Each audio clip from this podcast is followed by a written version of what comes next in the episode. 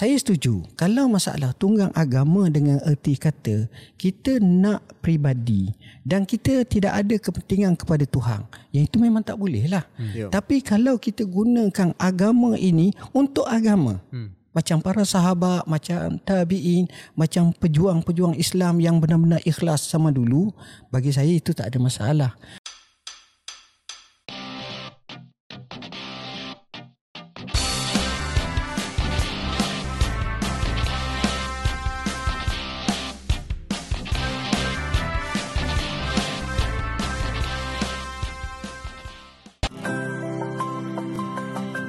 UBB Amana. From trust services to wealth planning and wealth preservation, our vast experience makes us a leading organization in the trust industry in Malaysia. UBB Amana has pioneered the UBB Cash Trust, a trust that provides swift cash for expenses and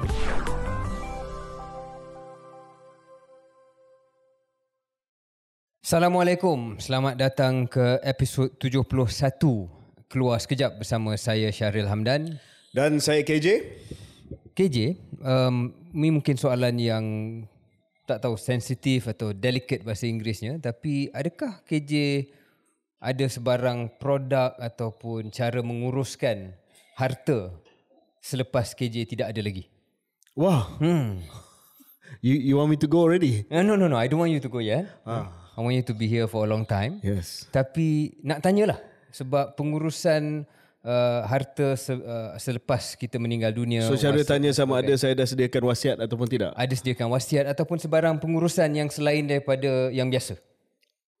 Actually, uh, cara dah tanya soalan ni, saya kena akui lah belum hmm. lagi ada. Belum ada lagi? Uh, belum ada lagi. Okay. So mungkin saya tergolong di kalangan majoriti umat Islam di Malaysia. negara kita. Yeah. Yang belum lagi sebab mungkin andaian kita adalah ini semua faraid semua dah diuruskan melalui faraid dan ha. tak perlu kita pening-pening dan kita serahkan kepada uh, sistem faraid ya. dan bila kita dah tak ada kita tak adalah tak tak pening tak tak payah pening lah dah memang tertulis itu cara pembahagiannya ya. tapi KJ kita pun tahu realiti tidak semudah itu hmm. ya, banyak perkara yang tidak selesai mengambil masa bertahun-tahun tujuan kita bangkitkan perkara ini dan kita akan bincang dengan lebih mendalam adalah kali ini episod 71 ini ditaja ataupun dibawa khas oleh UBB Amanah Berhad.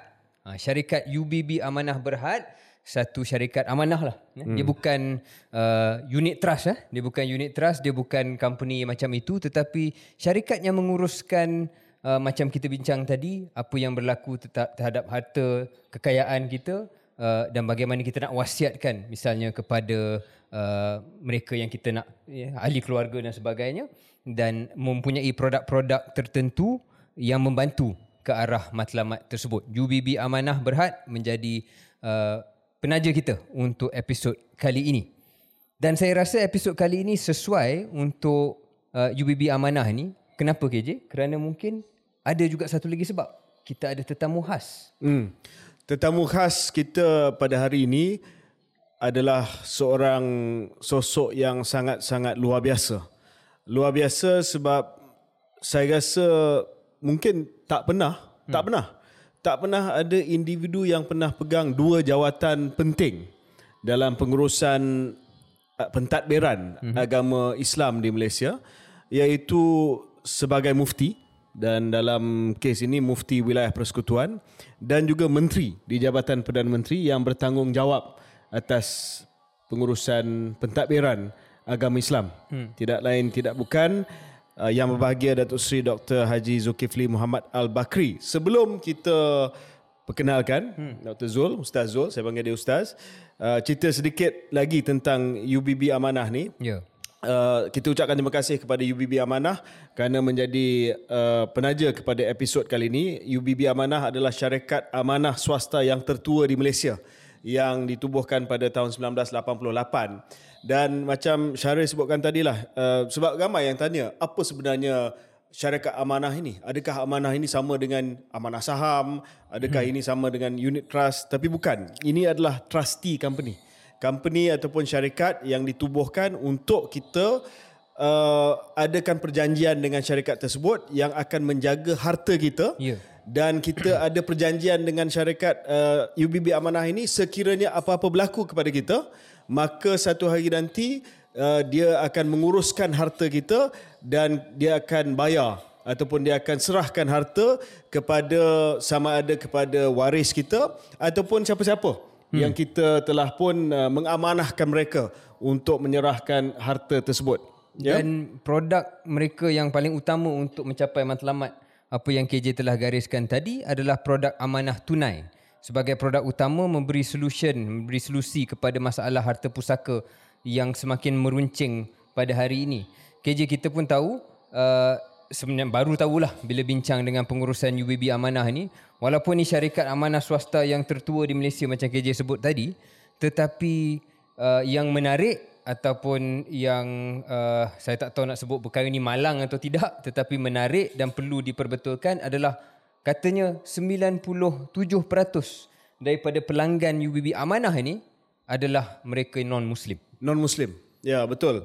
Kita pun uh, terkejut dengan angka tersebut sebab UBB Amanah ini uh, menyediakan produk amanah tunai syariah, syariah compliant. Hmm. Dan semua aset yang kita amanahkan kepada UBB ini kalau mereka nak melabur, mereka melabur dalam instrumen-instrumen yang syariah compliant. Tetapi malangnya, macam syariah katalah, 97% yang membuka akaun amanah dengan UBB adalah non-Muslim. Hmm. Ini balik kepada persepsi tadi di kalangan Muslim ataupun orang Islam yang kata tak perlulah kita buat. Tapi masalahnya syariah begini.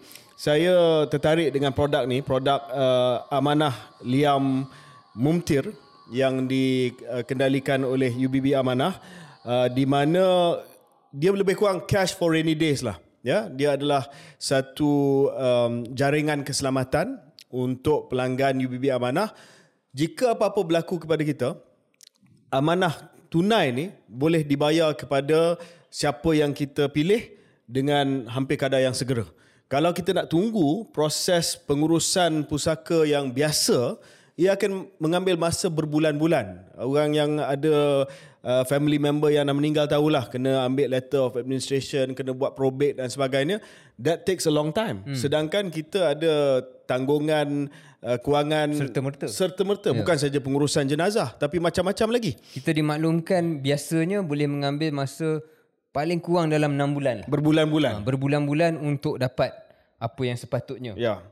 So saya nampak ini adalah satu penyelesaian amanah Liam Mumtir yang sangat-sangat berkesan dan uh, kita harap bahawa penonton dan pendengar keluar sekejap akan mengambil serius tentang benda ni. Uh, di sini ada UBB Amanah trusted since 1988. Hmm. Sila hubungi 0172442811 dengar Syaril ada special offer ya? Ya ada special offer dan angka ataupun nombor kontak ini adalah khas untuk episod ini untuk uh, pendengar keluar sekejap.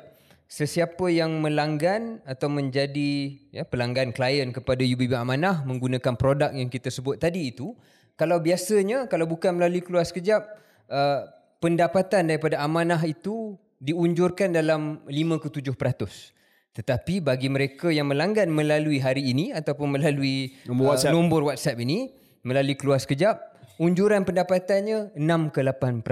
Special offer. Special offer. Sebab cara mungkin pengurusan amanah itu apa yang dilabur dan sebagainya, uh, syariah compliant, patuh syariah tetapi unjurannya lebih tinggi daripada biasa. Dan untuk amanah liam mumtir ini, ALM jumlah minimum yang boleh dimasukkan dalam akaun amanah itu adalah RM10,000. Dia start dengan RM10,000. So, RM10,000 satu akaun amanah patuh syariah yang boleh dibuka oleh individu ataupun badan korporat. Yeah. Dan dana ALM ini disediakan untuk anda meletakkan wang tunai, cash, eh? cash kepada akaun khusus ini yang di, uh, diuruskan oleh UBB Amanah di mana UBB Amanah menunaikan hasrat anda. Apa-apa berlaku kepada anda, maka mereka yang tersayang terdekat selepas pemergian anda akan menemui menemui uh, ataupun akan mendapat apa yang telah pun di, disimpan. Disimpan dan diamanahkan oleh uh, pelanggan ini. Betul betul. Okey? Ya. So mungkin dengan itu kita boleh mula ya. dengan episod khas kita. Kita akan kembali kepada pengurusan UBB, ya. uh, pengurusan uh, harta pusaka dan sebagainya. Sebab ini ada kaitan dengan uh, tetamu khas kita pada hari ini. Uh, Syaril mungkin Syaril nak perkenalkan Ya, uh, macam KJ sebutkan tadi, hari ini kita sangat-sangat uh, berbesar hati uh, untuk uh, bersama dengan Datuk Dr. Zulkifli Al-Bakri uh, bekas uh, menteri agama, bekas mufti wilayah, seorang yang sangat-sangat sesuai untuk menjadi antara rujukan bukan hanya penonton tapi mungkin kita juga KJ sebagai umat muslim umat Islam uh, dan juga sekarang ni sebagai podcaster di keluar sekejap banyak persoalan-persoalan sebenarnya yang kita sendiri ada dan juga yang sampai kepada kita secara langsung secara tak langsung uh, oleh pendengar-pendengar kita. Selalu kita kupas isu politik Ustaz Zul. Uh, tetapi uh, ada dalam persoalan-persoalan politik tu pengisian-pengisian yang perlu kita uh, ambil maklum tentang ajaran agama dan sebagainya. Tapi sebelum itu mungkin uh, soalan asas dulu apa khabar, apa khabar uh, Ustaz Zul bagaimana sekarang ni kehidupan apa yang Ustaz Zul sekarang sibuk dimaklumkan uh, banyak urusan dinilai dan sebagainya mungkin boleh bagi kemas kini ataupun update kepada pendengar dan penonton keluar sekejap yang mungkin tidak mengikuti perkembangan Ustaz Zul selama ini selepas habis uh, tamat sebagai menteri agama dan sebagainya. Silakan Ustaz Zul. Terima kasih. Assalamualaikum warahmatullahi wabarakatuh. Alhamdulillah wassalatu wassalamu ala Rasulillah wa ala alihi wa sahbihi wa mawalah amma ba'. Yang saya kasihi uh, saudara KJ, saudara Syahrin, tak lupa kepada sidan uh, rancangan podcast keluar sekejap. Uh, pertama sekali saya lafazkan syukur dan saya nak ucap terima kasih kerana jemput saya yang bagi saya amat kerdil insan ini. Uh, cuma saya maklumkan bahawa saya banyak berada bersama rakan-rakan untuk menulis setiap hari. Dan yang terbaru lebih kurang tiga minggu lepas kita melancarkan uh, satu apps yang dinamakan Al-Inarah secara percuma tujuannya untuk kumpul soalan-soalan yang ditanya kepada kami melalui Insta, melalui Twitter, melalui Facebook, melalui TikTok dan semalam sampai giliran yang ke 5000 soalan. Hmm. Dan boleh tengok Al-Inarah sama ada apps melalui ya, dua-dua boleh. Dan kita biasanya jawab sampai 5-6 soalan sehari tapi baru-baru ini kita jawab hampir 3-40 soalan sehari.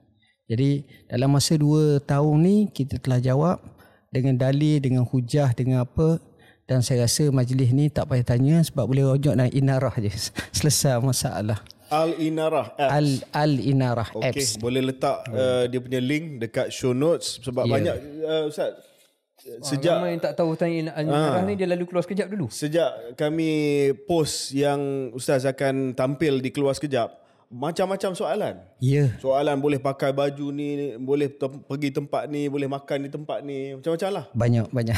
Okay. Ha, soalan rutin harian. Ya, yeah, betul. Hmm.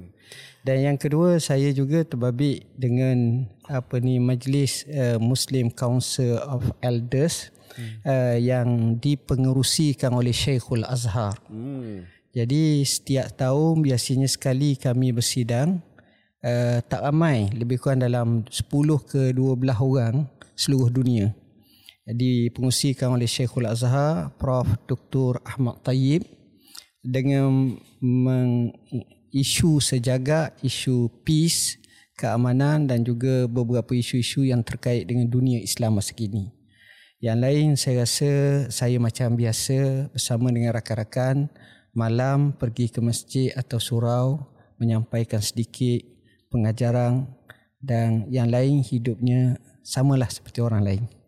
Ustaz, um, bila KS keluar sekejap menjemput tetamu untuk bersama dengan kami di podcast ni, selalunya kita akan mula dengan perbincangan pembesaran tetamu tersebut. Macam dengan Tun Mahathir, kita tanya tentang pembesaran Tun Mahathir, macam mana terbentuk pemandangan dunia ataupun world view dia. Hmm. So mungkin kalau diizinkan Ustaz, kita nak tanya juga. Ustaz dilahirkan di kampung Gong Pau, Kemaman, Terengganu. Tapi sekarang ni menetap di Negeri Sembilan. Dah lama yeah. duduk di Negeri Sembilan. Yeah. Uh, belajar di Terengganu. Lepas tu di Madinah. Selepas uh, itu ke Damsyik dan mendapat PhD di uh, Pulau Pinang. Yeah. Di University Science Malaysia yang menarik seperti mana yang saya sebutkan tadi Ustaz mungkin individu pertama yang memegang jawatan mufti lepas tu jadi menteri agama. Jadi ustaz mungkin boleh ceritakan sikit kepada pendengar dan penonton keluar sekejap. Uh, zaman muda dan zaman di sekolah. Adakah daripada awal lagi ustaz memang ada cita-cita menjadi seorang mufti, seorang menteri agama? Uh, pertama sekali semalam saya ada jawab dalam keluar sekejap dalam dalam al-inarah. Di mana saya macam biasa latar belakang cuma bila masuk sekolah menengah agama tu saya tingkatan 4 masa tu guru kami kebanyakannya orang Arab daripada Mesir Azhar. Jadi kita ni orang yang tak pandai sangat masa tu terpaksalah bercakap juga bahasa Arab tiba-tiba tahun tu takdir Tuhan datang Syekhul Azhar hmm. iaitu Syekh Jadal Haq Ali Jadal Haq guru kami tu tanya saya soalan. Saya tak dapat jawab sebab saya tak berapa faham sangat bahasa Arab masa tu. Jadi dia malu depan Syekh Azhar, saya malu, cikgu-cikgu lain malu. Di situ saya dapat satu ilmu bahawa mesti kena belajar bersungguh-sungguh. Natijah daripada itu dengan izin Allah, saya dapat belajar ke Universiti Islam Madinah. Dan di situlah saya nampak kalau ilmu agama itu memang kawah lah ataupun lubuk ilmu. Di mana saya Allah bagi dua. Pertama saya iltizam ke masjid. Setiap hari saya akan pergi Masjidin Nabawi. Saya ingat dalam setahun tu boleh puluh kali ya kalau tak kipung. Biasa setiap malam. Dan setiap malam saya akan belajar jadi saya rasa saya bangga saya dapat dua universiti universiti tempat saya belajar di masjid di Masjidil Nabawi saat yang sama selepas daripada tamat saya terus pergi ke universiti di Jamiah Ulum Islamiyah di Damsyik. Di situ juga saya buat sistem yang sama. Saya talaki, belajar dan saya buat tesis dan Alhamdulillah walaupun masa pendek tapi saya rasa saya dapat keberkatan daripada guru-guru saya lah. Ha, dan kemudian bila balik sahaja saya buat PhD kurang daripada setahun. Setahun saja. Tak lama masa buat PhD.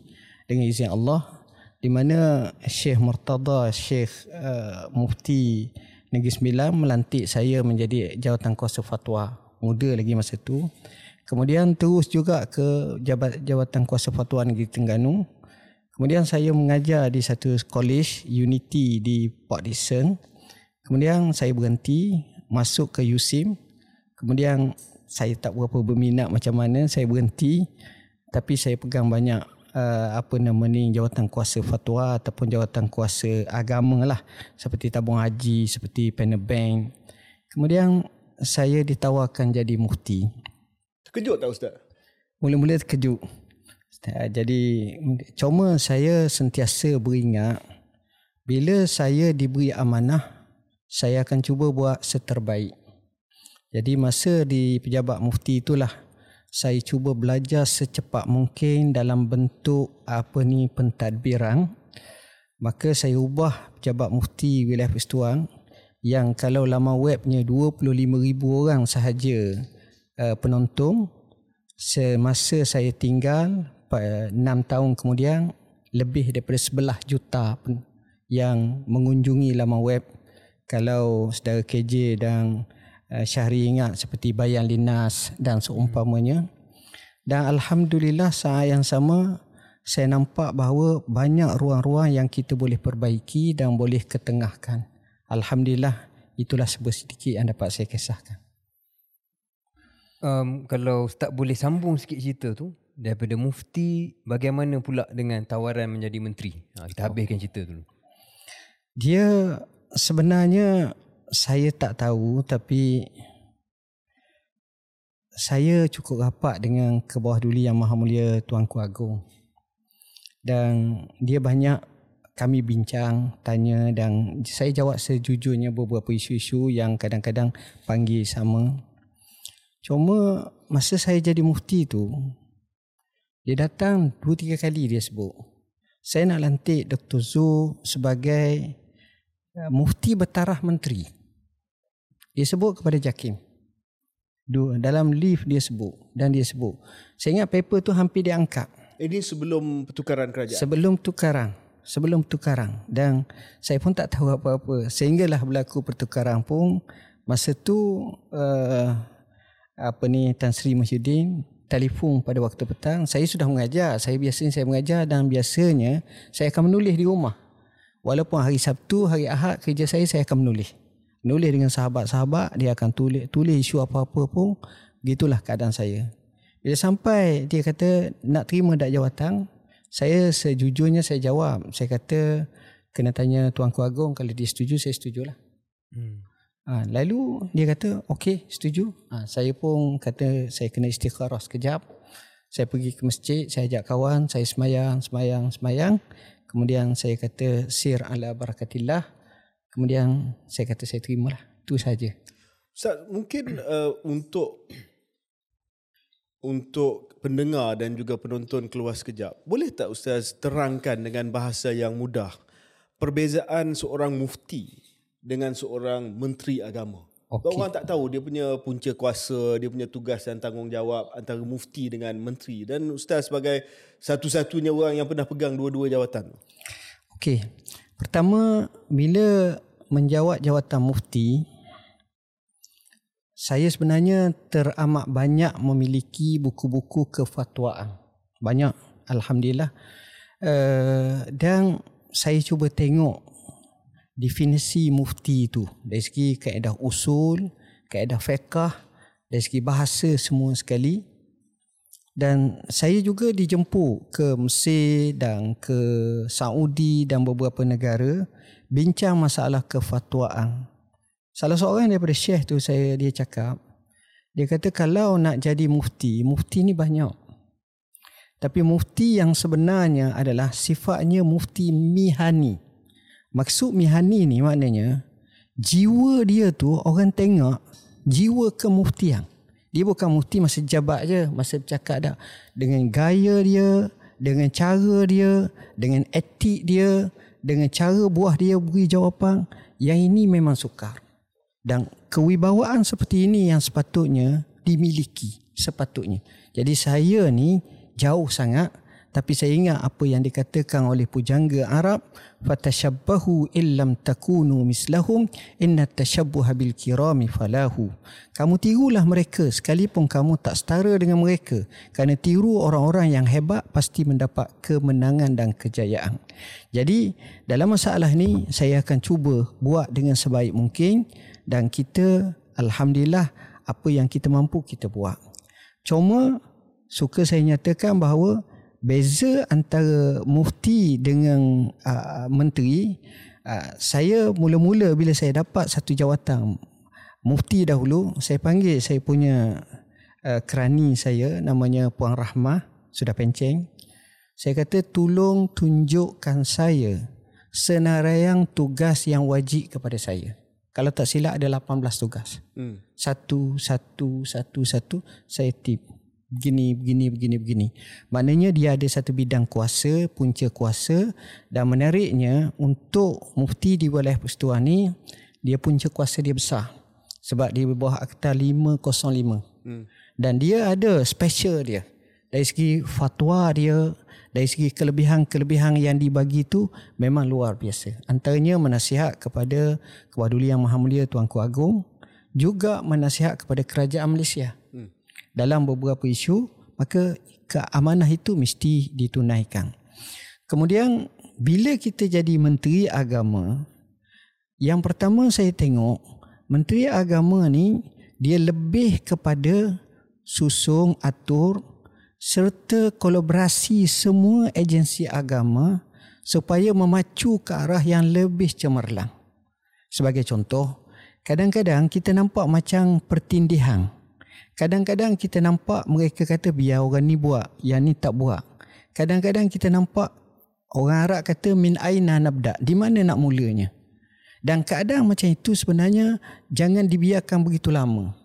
Jadi kami bila sampai saja kami beritahu apa sasaran tugasan dan bagaimana dia punya hala tuju dan kehendak capaian satu persatu termasuk jakim termasuk apa semua sekali supaya kita tengok kita boleh tansik kita boleh selaraskan Jadi tak pelik kalau kita gembeling semuanya maka kita akan jadi satu kuasa ataupun satu kesang yang besar high impact. Jari kita satu satu satu satu ini lemah. Tapi apabila kita kepal, apabila kita jadi, dia menjadi penumbuk yang kukuh yang melebangkan muka manusia. Dia jadi kuat. Jadi dengan sebab itu tak pelik kita akan buat laporan setiap bulan. Dan setiap kali saya keluar kita akan buat keluar. berapa duit kita belanja? Boleh rujuk saya ingatan kami selepas saya berhenti dalam masa 17 bulan itu kita telah belanja 592 juta. Tapi yang ini tak termasuk dalam hak agihan yang kita kata ini bantuan saja bantuan ke masjid, bantuan ke sekolah agama rakyat, ke tahfiz semua sekali ini seboleh mungkin kita buat. Jadi kita nak ajar kepada khalayak dan kepada sahabat semua supaya marilah kita bekerja bersama-sama. Ustaz, Allah. boleh tak saya rumuskan perbezaan mufti dengan menteri begini Ustaz? Kalau tak betul, tegur saya. Mufti ni lebih kepada scholar, religious scholar. Dan menteri ni lebih kepada uh, pembuat dasar, policy maker dan pengurus pentadbir. Setuju. Dan kita setuju cuma bagi saya mufti pun ada peranan dalam membuat beberapa uh, cadangan-cadangan yang baik yang boleh kita lakukan. Sebagai contoh, masa saya jadi mufti, kita telah kemukakan kepada menteri sebelum pada itu yang saya kasihi uh, asalnya apa ni uh, yang berhormat uh, Datuk Seri Jamil Khil lah masa tu. Kita tubuhkan sekolah uh, di bawah Mawib bertajuk uh, Pondok Moden Al-Abakirah. Dan Alhamdulillah pondok itu sekarang ni dia sekolah belajar. Ramai pelajar-pelajar luar negara dan dia antara top 5 terbaik di Malaysia dalam SPM dan seumpamanya. Dan kita ada ma'alim as-sunang dan kita cuba gerakkan. Walaupun daripada keadaan tu boleh buat. Tapi memang asalnya kalau menteri dia memang dasar. Tapi bagi saya dasar dan penggerak kepada dasar tersebut. Ustaz, kita ada banyak senarai topik-topik yang kita nak yeah. bincang. Dapat rujukan daripada Ustaz, pandangan daripada Ustaz. Tapi alang-alang saya mendengar penceritaan jalan uh, uh, hidup uh, Ustaz sampai dapat jadi mufti, menteri dan sebagainya. Saya terpanggil nak mulakanlah diskusi hmm. kita ni kalau boleh yeah. Ustaz. Dengan satu hadis yang selalu saya terkesan sikit. Hmm. Um, saya tak pernah bincang perkara dengan KJ. Tapi saya nak lontarkan kat sini. Sebagai seorang yang bekas eh, pernah menjadi orang politik, kok-kok satu hari jadi orang politik semula tak tahu lagi lah. Yeah. Hadisnya Ustaz, pasti Ustaz tahu. Riwayat Abu Daud. Uh, minta maaf, bukan uh, riwayat Abu, Abu Daud. Yang mengatakan sabda Nabi, Janganlah engkau meminta-minta akan jawatan. Jika engkau meminta jawatan, maka engkau akan menanggung beban itu sendiri. Tapi jika engkau diberi jawatan tanpa meminta, maka engkau akan dibantu padanya oleh Allah Subhanahu Wa Taala. Okey. Ini benda yang sangat susah sebenarnya sebagai orang politik yang belum dalam lagi ilmu agamanya. Sebab dalam politik ni ustaz, kita mencari jawatan. Okey. Saya setuju dengan apa ni isu ni. Pertama suka saya nyatakan hadis yang dibacakan tadi juga telah diriwayatkan oleh Imam Bukhari rahimahullah. Hadis ini ada dua. Satu Nabi cakap kepada sahabatnya bernama Abu Zar Al-Ghifari. Nabi kata kepada Abu Zar pernah minta dengan Nabi.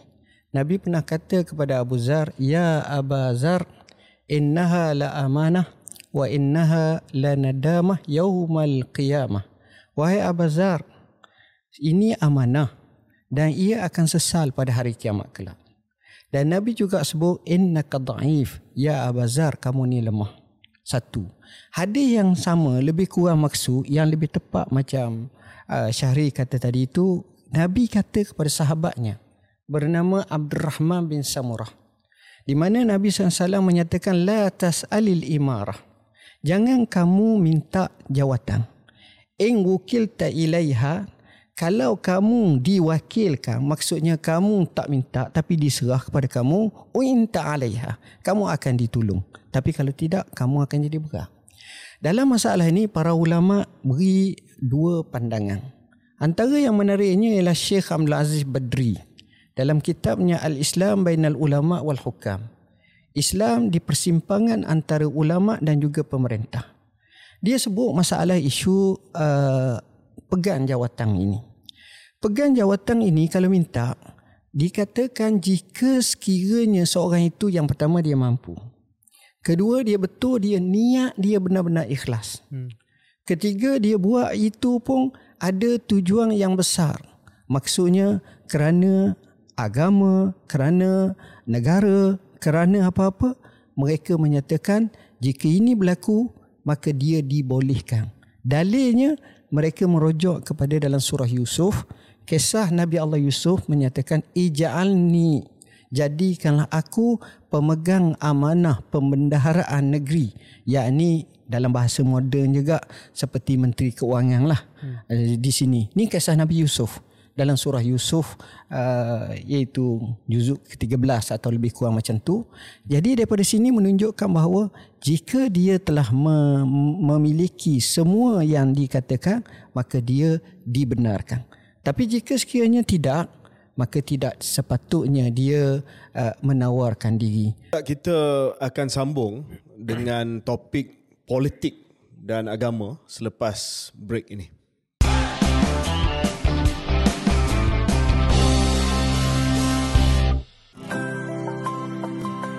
UBB Amana. From trust services to wealth planning and wealth preservation, our vast experience makes us a leading organization in the trust industry in Malaysia. UBB Amana has pioneered the UBB Cash Trust, a trust that provides swift cash for expenses and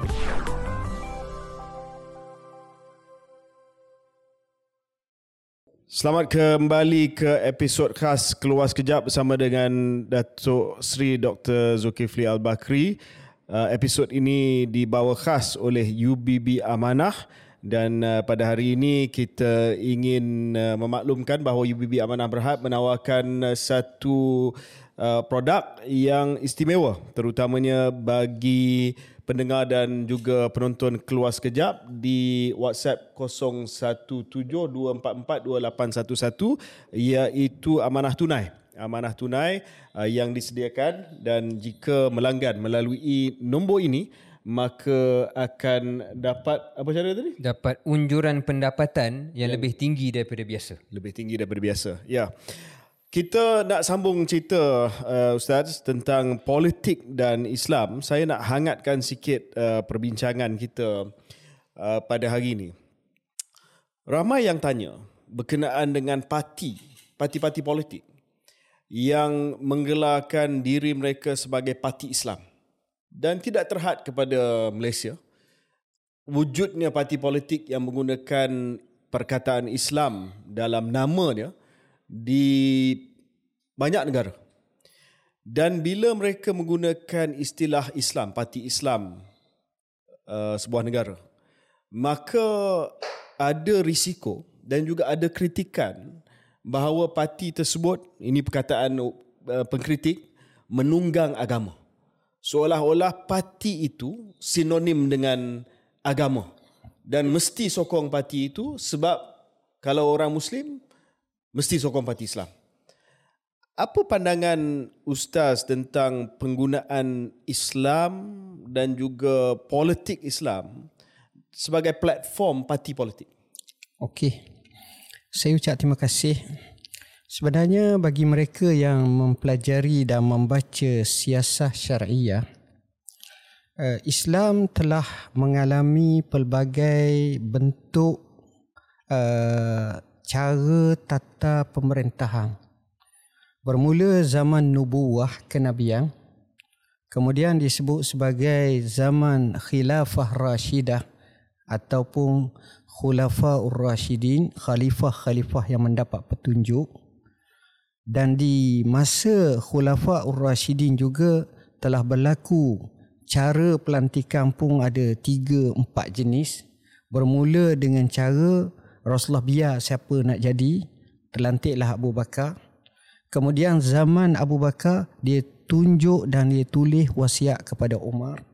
Zaman Umar dia tak tentu tapi dia suruh mereka yang dijamin masuk syurga yang baki masa tu ada dalam enam orang sahaja Kemudian zaman Sayyidina Osman dia tidak kata apa-apa sebab pada masa itu dia mati di Pancung ketika sedang membaca Al-Quran pada tahun 36 Hijrah.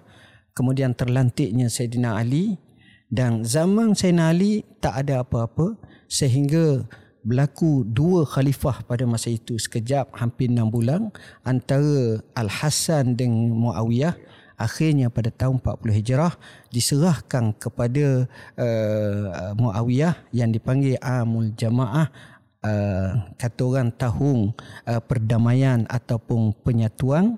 Maka selepas itu dinasti Umawi daripada serat daripada 40 Hijrah sampai ke 132 Hijrah.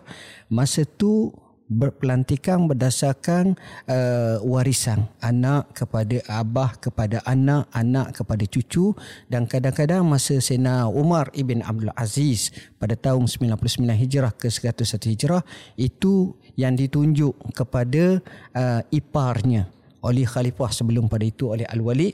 Jadi semua ini telah dilalui oleh Islam.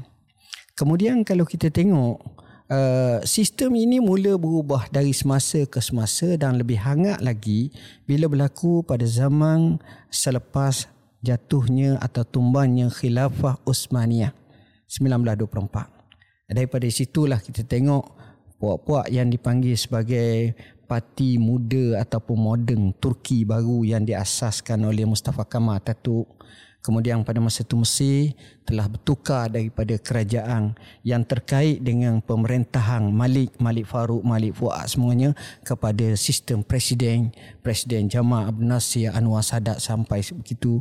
Sebahagian lagi negeri-negeri yang lain mula dah bertukar.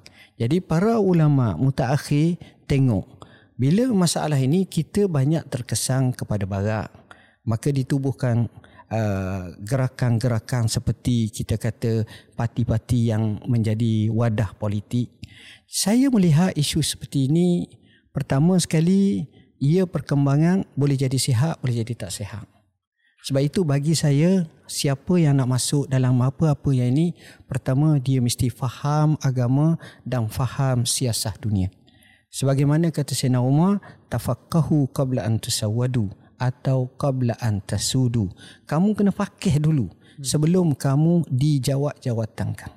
Kenapa? Kerana pada masa itu kita bimbang termasuk dalam satu hadis Nabi sallam. Hadis yang sahih yang diriwayatkan oleh Bukhari. Nabi kata, "Inna Allah la yaqbidul ilma intiza'an yang tazi'u, walakin yaqbidul ilma biqabdil ulama, hatta iza lam yubki alim ittakhazan nasu ru'usan juhala fasu'ilu fa'aftau bighairi ilmin fadallu wa adallu." Di mana Allah tak cabut ilmu dengan cara cabut daripada dada-dada manusia, tapi dengan kematian para ulama. Akhirnya tidak ada lagi yang kekal tak ada seorang lagi. Maka dilantiklah yang jahil di kalangan mereka. Masalahnya apabila ditanya mereka beri fatwa. Yang menjadi masalah mereka sesat lagi mereka menyesatkan. Cerita ni bukan cerita orang Melayu saja. Arab pun sama. Hmm. kalau kita baca dalam sejarah di Mesir sebagai contoh bila buat satu undang-undang contohnya uh, perempuan uh, siapa yang nak poligami lah minta maaf cakap mesti mendapat keizinan kena dapat begini kena dapat macam undang-undang jihan sadak dan seumpamanya uh, isteri kepada presiden sadak dan seumpamanya sehingga akan menjadi satu polemik. Sehingga akhirnya masalah kalau kita nak rojok balik mesti kena tanda tangan isteri dalam iddah Allah kata wa bu'ulatuhunna ahqqu biradihinna jadi masuk polemik jadi gini jadi sampai masalah dan seumpamanya. Khulasah yang saya nak sabuknya begini. Kalau kita memahami semua, kita boleh berlapan dada. Kita tak ada masalah. Kita boleh terima. Sebab kita kena faham. Satu masa sekali pun akhirnya kita nak satu je. Kalau orang Islam. Dia mati dengan khatimahnya La ilaha illallah. Asyhadu an la ilaha illallah. Dia jaga semayang, dia jaga apa-apa-apa. Dan bagi saya, sentimen kalau boleh cuba kendurkan. Tapi kita datang dari segi politik ilmu, politik matang, politik berhujah, dia betul kita terima. Sayyidina Umar kata ar-ruju' ilal haqqi khairu minat tamadi fil batil. Kembali kepada kebenaran jauh lebih baik daripada kita berkekalan dengan kebatilan. Kita tengok yang mana betul. Kita boleh terima tak ada masalah. Cuma dari segi wadah mereka masuk dan mereka selesa. Kami tak boleh nak buat apalah sebab ini demokrasi semua bebas wallahu alam Cuma Ustaz mungkin apa yang KJ cuba sampaikan dan saya kalau boleh package balik soalannya serupa lah. Kerana KJ memberikan bayangan parti yang menggunakan uh, dalam namanya, dalam titlenya Islam. Uh, dan kadang-kala didakwa bukan hanya di Malaysia tapi tempat-tempat lain sebagai menunggang agama lah itu yang lontarannya kan. Tapi Ustaz, bukan hanya orang yang duduk dalam parti namanya Islam. Kadang-kadang orang yang duduk dalam parti tak ada nama Islam pun tetapi dia tahu bahawa uh, boleh dapat sokongan, boleh dapat undi dengan memaparkan satu image keagamaan uh, dan juga uh, bukanlah memainkan sentimen tapi mengupas isu dengan cara tertentu kalau niatnya kalau niatnya adalah untuk mendapat sokongan mendapat undi mungkin itu yang dimaksudkan oleh pengkritik-pengkritik ya yeah. jadi kalau boleh ustaz kalau boleh jawab semula kan uh, apakah uh, model yang terbaik lah ataupun apakah cara untuk menguruskan agar agama Islam tu tetap ada dalam uh, menjadi paksi kepada sebarang pemikiran politik dan keputusan politik tetapi tanpa risiko ataupun meminimalkan risiko tunggangan itu. Dan okay. dalam bahasa mudah lah Ustaz, sejauh mana kita boleh guna agama dan sentimen agama untuk menang undi? Hmm. Okey, saya sebenarnya isu ni kalau nak ke dalam bagus. Cuma membaca teks Arab, ayat Al-Quran sebagai contoh. Kadang-kadang dalam Quran sebut Hizbullah. Ala inna Hizbullah ketahuilah Hizbullah itu parti Allah. Allah. Disebut. Kadang-kadang disebut Sibratullah, celupang Allah. Kadang-kadang disebut. Jadi fenomena ni timbul soalan sebenarnya apa makna Islam? Bila kita sebut makna Islam, adakah Islam hendak dijuzukkan sekadar ibadat yang lima yang menjadi rukun Islam ataupun way of life to Islam juga? Hmm. Yang kita sebut dalam sembahyang inna salati wa nusuki wa mahyaya wa mamati lillahi rabbil alamin. Tuan-tuan, pernah satu ketika Nabi hantar lima orang yang menjadi gubernur di Yaman, dibagi tempat-tempat tu. Antaranya Abu Musa al-Ashari, antaranya uh, Muaz bin Jabal. Muaz tanya Abu Musa, "Kamu malam buat apa?" Gitulah sikit-sikit kami semayang, kadang-kadang tidur dengan isteri gini-gini. Jawab Muaz, saya buat macam tu. Tapi saya menganggap itu semua termasuk dalam ibadat. Itu termasuk inna salati wa nusuki wa mahyaya wa mamati lillahi rabbil alamin. Salatku, ibadatku, hidupku, matiku, hidup. Hidup ni semua. Jadi konsep ni dia kalau kita maksudkan dengan keluar daripada erti sekular yang difahami dak li kaisar li kaisar walillahi lillah tinggalkan pemerintahan untuk raja-raja ataupun kaisar-kaisar saja dan untuk agama untuk Tuhan sahaja maka di situlah yang dipanggil sebagai sekularisme Almania Almania pemisahan, pemisahan. Ya. yang ini difatwakan oleh Syekhul Islam yang terakhir dalam kitabnya Mauqiful Aqli wal Ilmi wal Alim oleh Syekh Mustafa Sabri dia kata kalau fikir macam tu, hmm. macam dia sebut tu, haza aqsaru tariqin ila riddah. Ini bahaya yang membawa jalan pintas menuju kepada murtad. Ya. Hmm. Kerana memisahkan. Ya. Jadi soalnya kita faham macam tu. Saya setuju kalau masalah tunggang agama dengan erti kata kita nak pribadi dan kita tidak ada kepentingan kepada Tuhan. Yang itu memang tak boleh lah. Hmm. Tapi kalau kita gunakan agama ini untuk agama. Hmm macam para sahabat, macam tabi'in, macam pejuang-pejuang Islam yang benar-benar ikhlas sama dulu, bagi saya itu tak ada masalah. Cuma bagi saya yang paling pentingnya setakat mana kita faham erti tunggang agama. Sebab bagi saya, dia ada wasi banyak. Siapa yang membina, membina wasi ni? Ada orang ni kata makna tunggang agama dia guna ni? Ah, tak boleh. Hmm. Kau ni tak. Saya sejujurnya saya kata banyak parti-parti dan pemerintah di Malaysia banyak yang baik-baik dia buat. Walaupun bukan nama agama. Baik, baik, baik. Dan sepatutnya kita ucap terima kasih. Itu betul. Tapi bukan semestinya yang tak guna yang yang guna agama ni mesti betul satu persatu. Iaitu pun kita kena terima juga. Kita tengok bagaimana sepatutnya kita nilaikan cara Islam yang sebenar. Sebab Nabi kata dalam riwayat masyhur al-hikmatu dhallatul mu'min anna wajadaha fahuwa ahaqqu biha. Hikmah ini barang kehilangan bagi orang beriman. Kat mana yang kamu dapati baik maka silakan. Nabi tak pernah. Nabi hantar surat tak terima surat. Eh kenapa? Rupanya tak ada cop nabi kata kita buat cop itu ada khatam Muhammad Rasulullah. Ada khatam. Maknanya apa yang baik? Sebab dia nak tarikh. Buat tarikh zaman Sayyidina Umar dibuat tarikh, tarikh Hijri. Sebelum pada itu ikut tarikh uh, apa-apa tarikh lah agama lain. Jadi di situ Islam terbuka sebenarnya. Kalau kita nak faham konsep sebenar Islam ni dia luas sangat. Allah dan Allah. dan ustaz saya rasa uh, sebagai kesimpulan kita nak kena tengok juga kepada hasil dia. Yeah. Bukan kepada macam ustaz katalah cop dia. Yeah. Tak semestinya parti itu cop Islam. Yeah. Bermaksud bahawa polisi dan pentadbirannya adalah Islamik yeah. ataupun adalah bagus. Yeah. Kita nak kena tengok kepada hasilnya. Betul ke tak Ustaz? Setuju. Ya. Satu lagi cara mungkin kalau boleh rumuskan dan cek dengan Ustaz dan KJ. Uh, kalau saya faham dan saya rasa kita semua nak tegaskan kat sini, pemisahan, konsep pemisahan. Sebab antara soalan yang selalu orang tanya, adakah ini negara sekular, adakah ini negara Islam.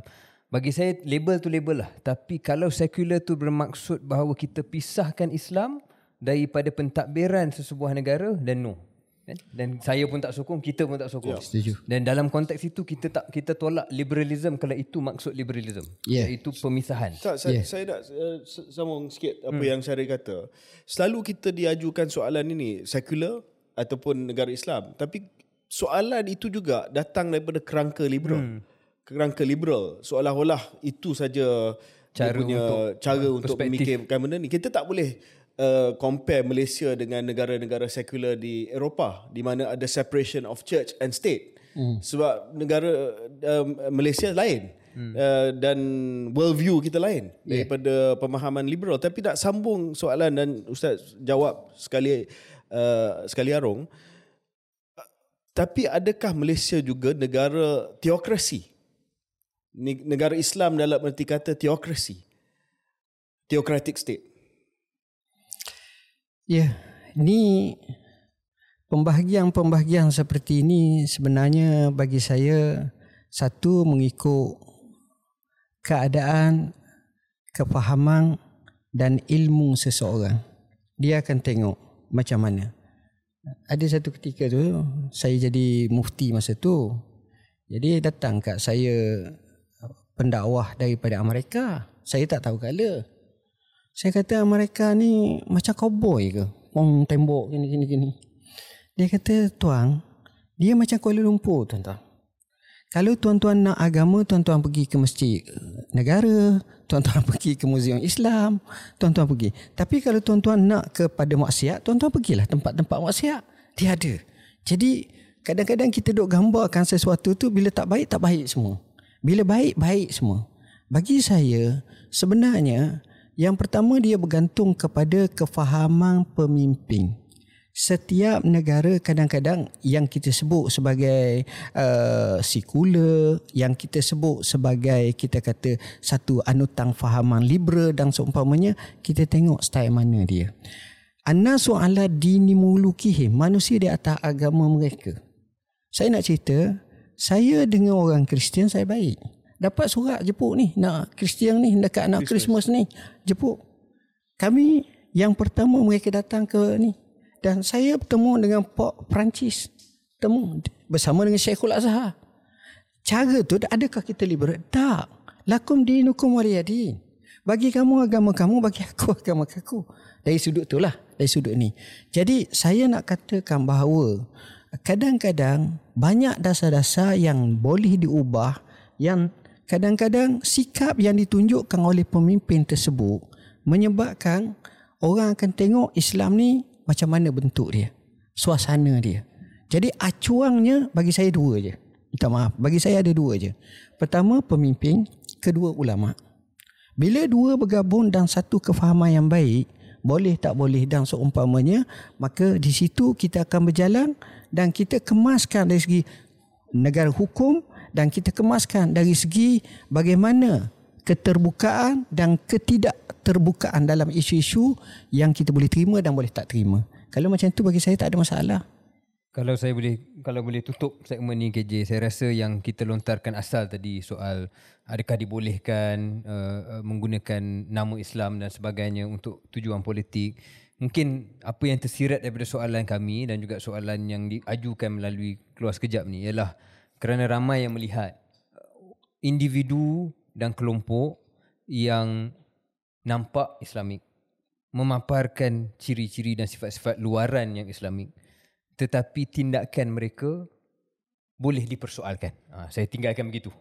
Ha, maknanya uh, dia dia image dia tapi actually dalam tindakan dia tu, dalam keputusan dia tu, dalam reality dia apa yang dia buat sewaktu ada peluang memegang sesuatu jawatan tidak sama dengan image yang dipaparkan. Jadi saya itu setuju. sebenarnya puncanya. Saya balik pada apa yang Ustaz baru sebut tadi. Ustaz tengok dua kan, pemimpin hmm. dengan ulama. Pemimpin ni lah pemimpin ni terutamanya kalau image Islamik, make sure Islam lah.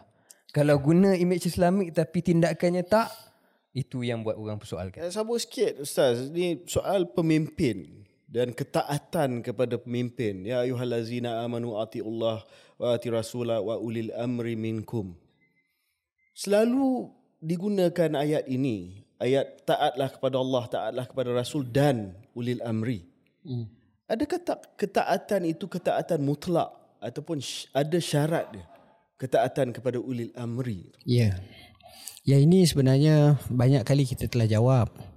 Uh, kita katakan bahawa bila disebut kepada Allah dan Rasul diguna ulang kalimah wa ati'u. Allah wa ati'u Rasul. Tapi bila kepada pemerintah dia tak sebut, dia ada waw saja. Dia panggil ataf. Hmm. Wa ulil amri minkum. Dia tak sebut wa ati'u ulil amri. Maka ulama kata di sini menunjukkan Allah dan Rasul mutlak. Tapi kepada pemerintah dia muqayyad. Apa makna muqayyad? Dia terbatas, terhenti berdasarkan hadis la ta'ata li makhluqin fi maksiatil khaliq. Tidak ada ketaatan kepada pemerintah dalam perkara derhaka kepada Tuhan. Hmm. Jadi yang itu kita surrender. Yang ini tak boleh. Jadi daripada situ menunjukkan kepada kita bahawa uh, mereka juga kena ada hak, kena ada tengok betul atau tidak. Sebab itu khalifah-khalifah zaman dulu dia suka orang betul dia. Dia suka orang betul dia dan dia akan terima nasihat. Dan saya rasa kalau kita faham setakat tu maknanya insya-Allah lah baiklah. Tiada ketaatan kepada makhluk dalam perkara maksiat kepada, kepada pencipta. Ya, pada pada Allah. Betul. Okey, kita akan uh, break seketika dan kembali selepas ini.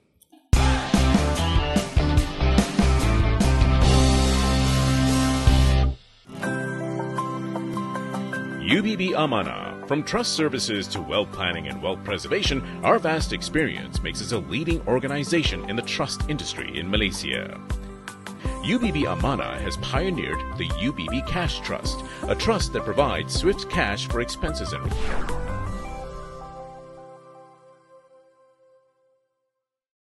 Selamat kembali ke episod khas Keluar Sekejap bersama dengan Datuk Seri Dr. Zulkifli Al-Bakri yang ditaja khas oleh UBB Amanah Berhad dan untuk episod kali ini kita ada satu offer yang terbaik daripada UBB Amanah iaitu Amanah Tunai apabila di langgan Amanah Tunai melalui nombor WhatsApp 0172442811 unjuran. Unjuran pendapatan. pendapatan unjuran pendapatan amanah itu. daripada amanah itu adalah lebih daripada biasa.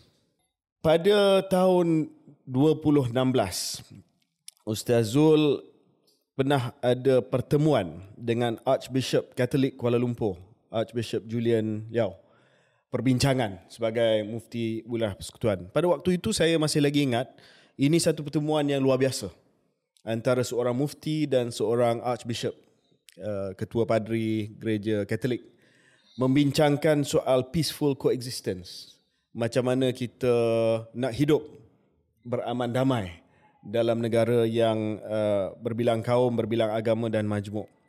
Negara dikejutkan lagi pada tahun 9, 2017 apabila Ustaz Zul pada waktu itu masih lagi mufti wilayah persekutuan mengadakan FB Live. Ramai yang lupa ni, FB Live dengan community transgender LGBT T itu transgender lah ya Ustaz sebelum saya pergi kepada LGBT ni kita sebagai negara yang berbilang kaum, berbilang agama, macam mana pengalaman Ustaz sebagai seorang mufti dan menteri menguruskan kepelbagaian ni sampai sanggup adakan dialog dengan padri Katolik? Adakan uh, uh, apa nama ni dialog dengan golongan transgender? Bukankah kita tak perlu adakan dialog seperti ini? Okey. Uh, saya ucap terima kasih. Sebenarnya apa yang berlaku kami bila buat sesuatu perkara sebagai contoh yang pertama bertemu dengan uh, sahabat-sahabat kita daripada Kristian dan sebenarnya banyak lagi agama-agama lain yang kita bertemu. Saya akan bincang dengan sahabat-sahabat terlebih dahulu adakah di sana terdapat sejarah para nabi ataupun Rasulullah SAW, para sahabat atau ulama yang telah bincang isu-isu seperti ini secara bersemuka. Jawab dia pernah dan kita rojok semua sekali. Kalau di Mesir memang cukup menarik. Syekh Syarawi pernah bersama dengan padri mereka walaupun aliran kita kata ortodok. Begitu juga dengan uh, beberapa tokoh-tokoh yang lain. Uh, perkara itu biasa. Jadi uh, bagi untuk menharmonikan kita skopkan perbincangan dan tujuannya. Alhamdulillah kesannya cukup besar apabila kita buat kita dapati bahawa uh, laporan peringkat antarabangsa cukup meriah ketika itu. Dan saya amat menjaga tentang hal ni dan kita kemukakan bagaimana cara sebenarnya fiqh ta'ayush fikih kebersamaan dalam kehidupan. Hmm. Dan kita tonjolkan yang itu dan alhamdulillah kesannya uh, cukup baik. Saya dapati sentimen agama uh, dapat dikurangkan dan temperature tu jatuh dan alhamdulillah kemesraan tu tinggi. Keduanya begitu juga dengan agama-agama yang lain uh, kita ada pertemuan demi pertemuan tujuannya tak lain tak bukan supaya mereka tahu batasan apa dan kita pun tahu batasan mereka saat yang sama dia tengok Islam sebenarnya macam mana. Alhamdulillah. Berkenaan dengan isu yang kedua terkait dengan LGBT ni, uh, kami sebenarnya banyak kali turun padang. Bukan sekali tapi banyak kali. Saya bila bersama dengan mereka berdialog, sebahagian daripada mereka saya lihat dia menggunakan beberapa ungkapan seperti terperangkap. Seperti dia dilahirkan bersalah dari sudut jantina dia nak lain dan seumpamanya. Tapi bila kita datang dan kita bincang pelbagai isu, banyak yang dapat faham dan kami pernah sembahyang bersama dengan mereka. Dan menariknya bila sembahyang, mereka tak cari dah tudung-tudung walaupun mereka pakai baju Melayu, baju kurung. Dia sembahyang tepi dengan kita. Kita pernah buat di cawki. Oh, dia tak pakai telekung? Tak pakailah sebab dia tahu kita kata dia lelaki dia bukan perempuan. Contohlah hak sebahagiannya. Tapi Alhamdulillah kedekatan seperti itu dan santunan seperti itu dan di wilayah Persekutuan kita ada satu rumah dipanggil Baitul Taubah ataupun Baitul Inabah untuk mereka yang ingin ke pangkal jalan.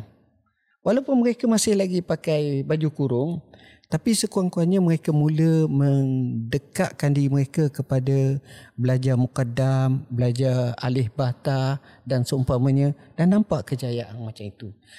Konsep kita dekat bukan kita mengiyakan tapi konsep kami bentangkan inilah Islam sebenar. Ah, kami bukan nak musuh daripada ah, kepada awak dari sudut uh, peribadi tapi cara tu kalau boleh ikutlah cara yang sebaiknya balik kepada yang pertama tadi sebelum kita bincang uh, lebih lanjut berkenaan dengan fenomena LGBT ni. Berbalik kepada hubungan kita dengan agama lain. Kenapa Ustaz rasa di kalangan umat Islam di Malaysia seolah-olah ada ketakutan bila berdepan dengan agama lain? Uh, saya sendiri baca tulisan Ustaz berkenaan dengan kehadiran kita di rumah ibadah agama. Contoh, kalau kita dapat jemputan kahwin. Ustaz tulis bahawa dibolehkan kalau kita dapat jemputan kahwin. Tapi kalau baca di media sosial, benda ni fobia sangat. Oh tak boleh masuk. Kalau masuk menggugat uh, keimanan kita. Apa latar belakang ni Ustaz sebenarnya? Ya, yeah. Yang pertama punca daripada ilmu. Kedua dari segi pengolahan kemampuan. Kenapa saya kata macam tu? Kalau kita baca dalam sejarah, Sayyidina Umar ibn Al-Khattab bila dia buka kota Baitul Maqdis, uh, bila dia buka kota Baitul Maqdis, dia masuk ke Masjidil Aqsa yang dihadiri oleh Padri Agung mereka, Safarianus. Kemudian dia dia offer pergi ke gereja kiamah, kanisatul kiamah. Sayyidina Umar masuk. Masuk waktu sembahyang, mereka suruh Sayyidina Umar sembahyang. Dia tak solat di situ. Sayyidina Umar tak solat, lalu dia sembahyang di luar, maka di luar itulah tempat yang dipanggil Masjid Umar. Bila ditanya kenapa, Sayyidina Umar kata aku bimbang umat aku akan rampah masjid rumah-rumah kamu dijadikan masjid. Maksudnya bagaimana kefahaman Sayyidina Umar tentang hal tersebut. Jadi bila kita faham macam itu, maknanya dalam Islam ni sebenarnya bila kita faham dibolehkan. Cuma dawabit tu ada. Kerana kadang-kadang ada beberapa yang dipanggil sebagai mesti kena faham tu. Jangan cakap agama semua sama. Tak. Allah sebut inna dina indallahi islam Agama sebenar di sisi Allah Islam. Ini satu.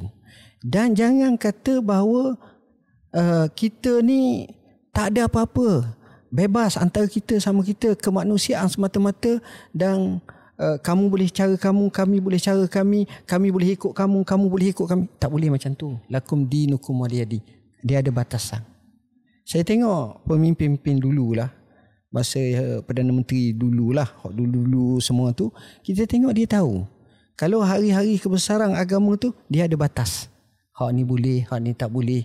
Sebab dalam fatwa banyak sebut macam tu. Bahkan kalau kita dengar dulu kalimah depa raya seumpamanya uh, depa wali dengan hari raya, kita tak boleh gitu. Raya-raya lah. Tak apalah kamu raya, kamu raya, kami raya, kami raya. Sebab bagi kita raya kita ni ada unsur ibadat. Kerana Allah taklifkan kepada kita raya dan Nabi pun kata inna Allah qad abdakum. Jadi kalau berlaku kefahaman dan berlaku batasan yang kita kehendaki ni maka masa tu tak ada masalah tapi masalahnya takut terlajak ini dipanggil sadu zari'ah. Sadu zari'ah ni supaya kita bataskan hak daripada terbabit sehingga melampaui kepada hakikat sebenar. Yang itu yang sebenarnya yang uh, perlu diperhalusi. Ya. So dengan mudah kata untuk pemahaman pendengar keluar sekejap bila dijemput soal contohnya ke majlis perkahwinan yeah. hadir di rumah ibadah uh, ibadah uh, agama lain mm. katalah di gereja ataupun di gurdwara dan sebagainya tak ada masalah yeah. dan hanya menjadi masalah kalau melampaui batas contohnya mengikuti ritual ibadah ataupun semayang ya yeah. saya setuju kalau boleh buat dawabik ataupun garis panduan ya yeah. selesai masalah tu selesai dan memang ada pun kan Ustaz yeah, pernah keluar garis panduan. Ya. Yeah. Ustaz uh, mungkin menyambung sedikit apa yang uh, dibincangkan tadi soal mengurus kemajmukan. Ustaz dah ulas uh, panjang lebar. Uh, tapi nak panjangkan sedikit soal ini kerana ini cara kita sebagai orang Islam uh, hidup di Malaysia uh, sebuah negara yang majoritinya Muslim, majoritinya Melayu Muslim tapi cara kita nak mengurus dan melayan uh, permintaan dan hak juga bagi mereka yang bukan Islam. Dan saya selalu tertarik dengan uh, khutbah terakhir Nabi sallallahu alaihi wasallam di mana antara apa yang disebut baginda semua manusia berasal dari Adam dan Hawa. Seorang Arab tidak memiliki kelebihan di atas non-Arab dan seorang bukan Arab tidak memiliki kelebihan atas Arab. Juga seorang yang putih tidak memiliki kelebihan atas seorang yang hitam, tidak juga seorang hitam memiliki kelebihan atas orang putih kecuali dalam ketakwaan dan ibadahnya. Jadi dalam situ pun Ustaz, uh, sebenarnya kalau ikut tafsiran saya yang tidak belum jauh lagi arif nak sampai ke tahap yang arif memberikan gambaran bahawa Islam itu sendiri ajaran agama kita sendiri meraihkan kepelbagaian. Dan ajaran kita sendiri tak pernah mengatakan bahawa satu kaum itu lebih suci ataupun lebih baik lebih mulia daripada mana-mana kaum. Dan benda ni dah dah disebut. Uh, tapi sampai ke hari ini Ustaz soal mengurus kemajukan dalam Malaysia ni antara benda yang paling panas dan yang paling sukar untuk diuruskan uh, macam mana Ustaz untuk kita ambil iktibar daripada ajaran agama kita khutbah uh, Nabi wasallam itu sendiri untuk kita bawa ke abad ke-21 di Malaysia ni. Okey. Setuju yang amat. Dan sebenarnya usaha Malaysia banyak melalui Kementerian Perpaduan, kadang-kadang di bawah Jabatan Perdana Menteri. Saya melihat sikap yang patut dimainkan. Saya ada sahabat-sahabat jiran daripada non-Muslim tapi cukup akrab, tak ada masalah apa. Dia mati saya pergi. Dan dia pun sedih. Saya saya punya hubungan kadang-kadang hari kebesaran dia saya bagi hadiah, kek dan seumpamanya sebagai tanda kami berjirang dan sampai sekarang baik. Sampai sekarang baik, tak ada masalah apa-apa. Saya nampak usaha seperti ini kita ni terlalu terlalu melihat kepada ras. Maksud saya kadang-kadang kita dipisahkan. Kita banyak benda kita tak boleh bersama. Kadang-kadang dia tak tahu. Sebagai contoh dunia sekarang ini dia berada dalam kelompok masing-masing. Yang terbaru apa yang berlaku contoh luar sikit di Gaza orang Israel kena tahan dan selepas pulang mana ada tawanan puji orang yang menawang dia Puji bukan seorang, bukan dua orang tapi 99% boleh kata semualah puji dia. Dan mereka baru tahu. Inilah muamalah Islam. Dan mereka merasakan begini. Tapi kita terlalu banyak kita punya batasan yang menyebabkan yang ni tak tahu, yang ni tak tahu. Ini tak sihat bila jumlah yang lama. Saya bagi saya kalau kita tunjukkan akhlak yang baik Islam yang baik, begitu juga mereka difahami dengan baik dan tahu cara macam ni, sebenarnya kita kuat. Saya suka minta maaf tengok gambar filem ataupun drama zaman P. Ramli. Kadang-kadang watak-watak dia ambil bukan Islam Muslim tapi hubungan mereka rapat. Hmm. Zaman dulu. Tapi zaman sekarang tidak. Lain. Kenapa? Kerana kita telah bina dah tak boleh yang tak boleh ataupun perasaan macam tu. Saya rasa sudah sampai masanya kalau kita boleh duduk bersama bincang beberapa perkara maka insya-Allah penyelesaiannya cukup baik. Saya tengok saya belajar banyak daripada Syekhul Azhar, Syekh Ahmad Tayyib. Dia cukup baik dengan orang bukan Islam, dengan padri-padri besar, dengan semua ni ni. Dia baik tapi dia ada stand. Sampai sekarang stand. Betul, dia sebut satu-satu-satu dalam Islam. Tapi dari situ dia baik. Dia tak ada masalah. Dia bertemu dengan pop. Dengan, dengan orang besar-besar ni. Jadi cara tu kadang-kadang tak sampai. Ada seorang syekh datang. Saya tanya bila saya nak nak ke depan sikit dalam isu ni. Seorang syekh namanya Syekh Mustafa Nadwi. Mesir. Saya kata macam mana sebenarnya kalau saya buat begini.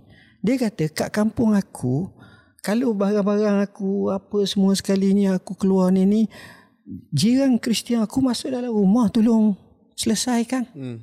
hubungan tu bila baik jadi batas tetap ada wallahu alam Ustaz uh, nak beralih sikit tapi masih lagi berkait dengan topik yang kita bincang ke, kepelbagaian ni yang pertama ni ada berita yang saya tak tak berapa pasti sahih ke tidak betul ke ustaz sokong pasukan Liverpool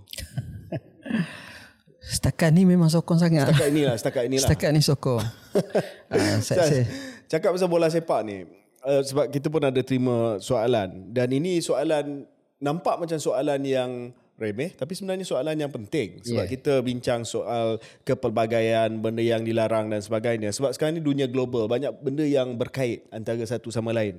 Soalan ni daripada M Fazil Fazli 8. Apa hukuman apa hukum sokong pasukan bola sepak yang sokong LGBT? dia dia tanya ni sebab kadang-kadang ada pasukan bola sebab dia dia pakai apa uh, tanda pelangi dia nak tunjuk sokongan dia kepada komuniti LGBT soalan itu spesifik tapi soalan yang lebih umum adalah bila dunia berkait antara satu sama lain kita sokong orang ni kita pergi dengar konsert daripada persembahan ini ataupun kita sokong pasukan ini tetapi mereka juga memperjuangkan benda yang dilarang oleh agama kita macam mana ustaz Ya. Yeah.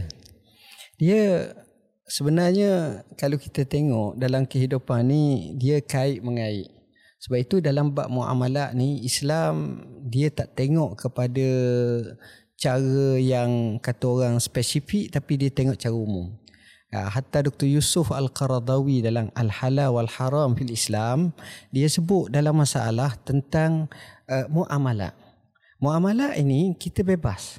Maknanya dengan orang Yahudi, dengan orang Islam, dengan orang Nasara, dengan apa ni ni, dia bab muamalat ni kita tak boleh uh, perniagaan dengan orang Islam saja.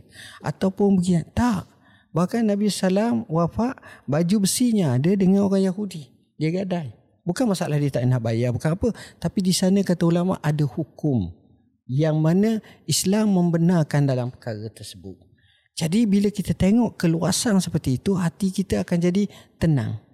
Cuma macam saya kata tadi, apa yang tak bolehnya? Yang tak bolehnya kita bukan reda pada mereka. Kita tak boleh reda dengan mereka. Kalau kita bercakap dalam kehidupan ni kita akan ada dua. Satu kalau kita nak ikut betul-betul dari segi waraknya memang tak boleh lah. Ha, dari segi waraknya begini-begini. Jadi kita memang suka dalam kehidupan dalam keadaan sekarang ni saya terpaksa berhubung dengan orang ni, terpaksa hubung dengan orang ni, terpaksa bergiang. Ini dunia mutakhir macam ni. Hmm. Jadi perkara realiti kita kena terima. Ha, cuma macam saya katakan masalah LGBT dari segi Islam memang tak reda lah. Nas menyebut. Dari segi ni tak reda lah. Soal kamu nak sokong ha diri kamu itu hak kamu. Cuma kami tengok dari sudut permainan kamu cantik. Kami tengok cara kamu main ni okey. Sekadar tu je. Bukan maknanya kita kata bila kita ambil sokong kita akan sokong sepackage dengannya. Isteri kita lah ada benda perangai dia kita tak suka. Hmm. tapi kita ambil dia. Ha, faham? Soalan susulan dia saya ada sahabat baik saya deal dia dekat sini. Dia penyokong Liverpool ustaz. Tapi dia berdepan dengan dilema sekarang ni. Sebab penaja baju Liverpool sekarang ni adalah sebuah institusi kewangan yeah. yang juga menawarkan uh, produk-produk riba. Jadi dia tak pasti sama ada boleh pakai baju Liverpool ke tak. Dia tak sanggup untuk ketepikan Liverpool. Saya dah ajak dia dah, uh, berhijrah kepada uh, MU tapi dia tak nak. Yalah, pakai itu bukan maksud kita menyokong dia pakai itu bukan maksud kita menyokong dia. Kadang-kadang ada orang bagi baju dan dia ni bukan satu keagamaan dan dia bukan satu penghormatan pun. Kadang-kadang kita main jatuh, guling atas padang apa semua sekali itu sekadar menutup pakaian biasa sahaja. Uh, saya tak tengoklah isu tu melainkan betul ada lambang yang menunjukkan keagamaan dan promosi secara nyata dan seumpamanya itu soal lain.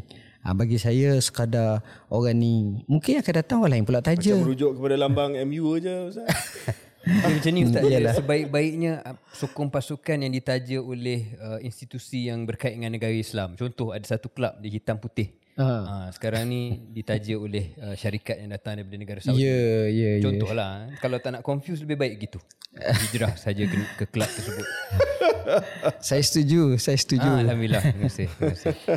Okey Ustaz, uh, ni mungkin nak tutup bab uh, masyarakat yang pelbagai ni. Saya terpaksa tanya soalan ni lah Ustaz sebab benda ni topik dia hangat di di media sosial dan saya akui bahawa saya pun hadir dan saya pun telah pergi ke acara yang yang kita nak sebut ni ini berkenaan dengan konsert Ustaz. Ya?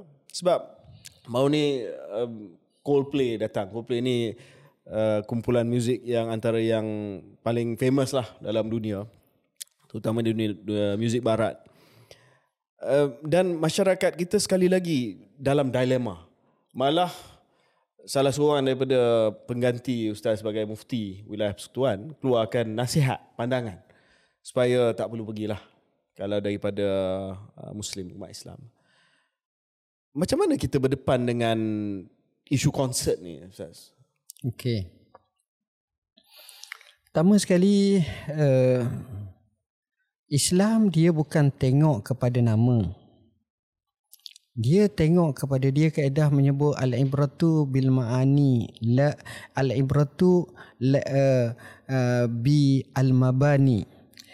Ibrah itu bukan bil alfaz wal bil alfaz wal maani walakin bil mabani.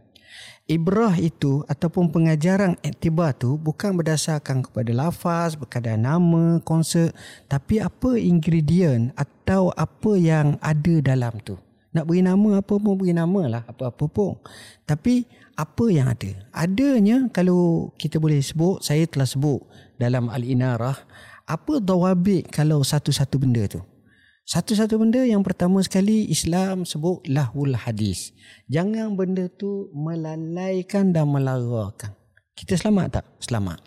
Kedua, bahasa ang nak nyanyi ke nak apa tu bahasa ang tu okey ke tak okey. Kalau okey tak masalah apa. Yang ketiga, kita tengok dia punya tujuannya apa. Ha, tujuannya nak puja, bergiang tak boleh lah. Dalam Islam dia ada tawabi. Bila ada tawabi, selamat macam tu, maka boleh. Nabi dengan sahabat, dia nak gali parit pada tahun 5 Hijrah, perang khandak. Letih. Jadi sahabat-sahabat ni menyanyi. Allahumma la aisha illa aishul akhirah. Fansuril ansar wal muhajirah. Mereka nasyik ramah-ramah. Jadi seronok. Tapi bahasa tu kita tengok. Dia akan teringat pada akhirat. Dia akan teringat kepada Allah. Dan kita tengok kadang-kadang Imam Syafi'i dia punya uh, bahasa-bahasa dia tu orang buat lagu. Kalau tengok Sami Yusuf ke apalah, dia buat lagu sedap. Walamma daqat saya tak pandai nyanyi, nyanyi. Tapi lagu tu memang sedap. Kita akan berair mata kita tengok. Kita kata ya Allah, ini kesedaran. Jadi konsert apa benda, apa benda. Cukup tak syarat-syarat yang Islam nak? Kalau cukup tak ada masalah. Yang ini benar. Dan saya selalu cakap, saya perjuangkan Islam mesti ada badil ataupun ada alternatifnya. Saya syorkan buat mega nasyid terbesar di dunia. Hak betul-betul. Panggil hak yang hebat-hebat. Biar nyanyi, biar faham betul-betul. Jadi benda yang ini, ah, ini Islam ada rupa-rupanya. Ah, Islam sekali-kali dia tidak menentang untuk kata orang merehatkan jiwa dan nak rasa ni ni. Islam bukan macam tu. Tapi Islam ni dia ada peraturan-peraturannya. Saya saya setuju kalau dalam ruang lingkup tawabik yang diberi ataupun garis panduan yang diberi maka okey. Tapi kalau tak maka sebaik-baiknya kita fikir. Nabi SAW dia ada dua orang nyanyi kat dia budak. Hadis sahih riwayat Bukhari. Kata Aisyah dakhala alayya Rasulullah sallallahu alaihi indi jariyatan itu ni. Ada dua orang budak muda perempuan menyanyi. Nabi masuk Nabi dengar aje. Lalu sahabat pun tanya, eh, masuk Abu Bakar. Abu Bakar ni bapa pada Aisyah. Tu kata Amizma syaitan indah Rasulullah sallam. Adakah sulin syaitan di sisi Allah? Nabi kata dahu. Tinggalkan dia. Tak apa. Ini hari raya kita nak ni. Dan lagu yang mereka nyanyi lagu patriotik. Yaumul Bu'as. Lagu semangat lagu macam dua orang budak. Dan tafsiran para ulama banyak tentang hal ini jadi bagi saya uh, mungkin perihak majlis fatwa kebangsaan boleh buat tawabi kalau nak buat macam mana? Satu satu satu satu lepas tu war-warkan. Inilah yang sebenarnya kalau boleh begini. Hak ni kita bataskan. Wallahu alam. Hmm.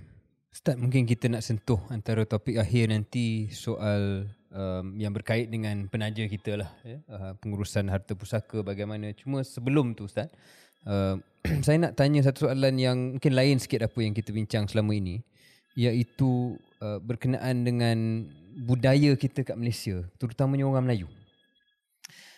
Tentang budaya kita yang kadang-kala suka untuk saya lihatlah kalau kritikalnya suka untuk lepas tangan dalam mencari ilmu dia akan tanya kepada yang pakar.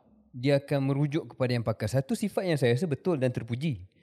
Tetapi kadang-kala membuatkan orang itu kalau terlalu terlalu banyak bergantung kepada itu uh, tidak menggunakan usaha untuk mencari ilmunya sendiri sebab uh, kita tanya orang ni lah yang ini kita tanya A yang ini kita tanya B yang ini kita tanya C jadi mungkin soalan yang lain sikit daripada apa yang kita selama ni bincang Ustaz tapi bagaimana pandangan Ustaz lah untuk tidak terlalu bergantung kepada pakar dalam sesuatu perkara. Bukan soal agama ya, tetapi soal-soal lain dalam budaya orang Melayu kita ni supaya mereka sendiri mahu mencari pandangan, membina pandangan sendiri, membina opinion sendiri, membina ilmu sendiri.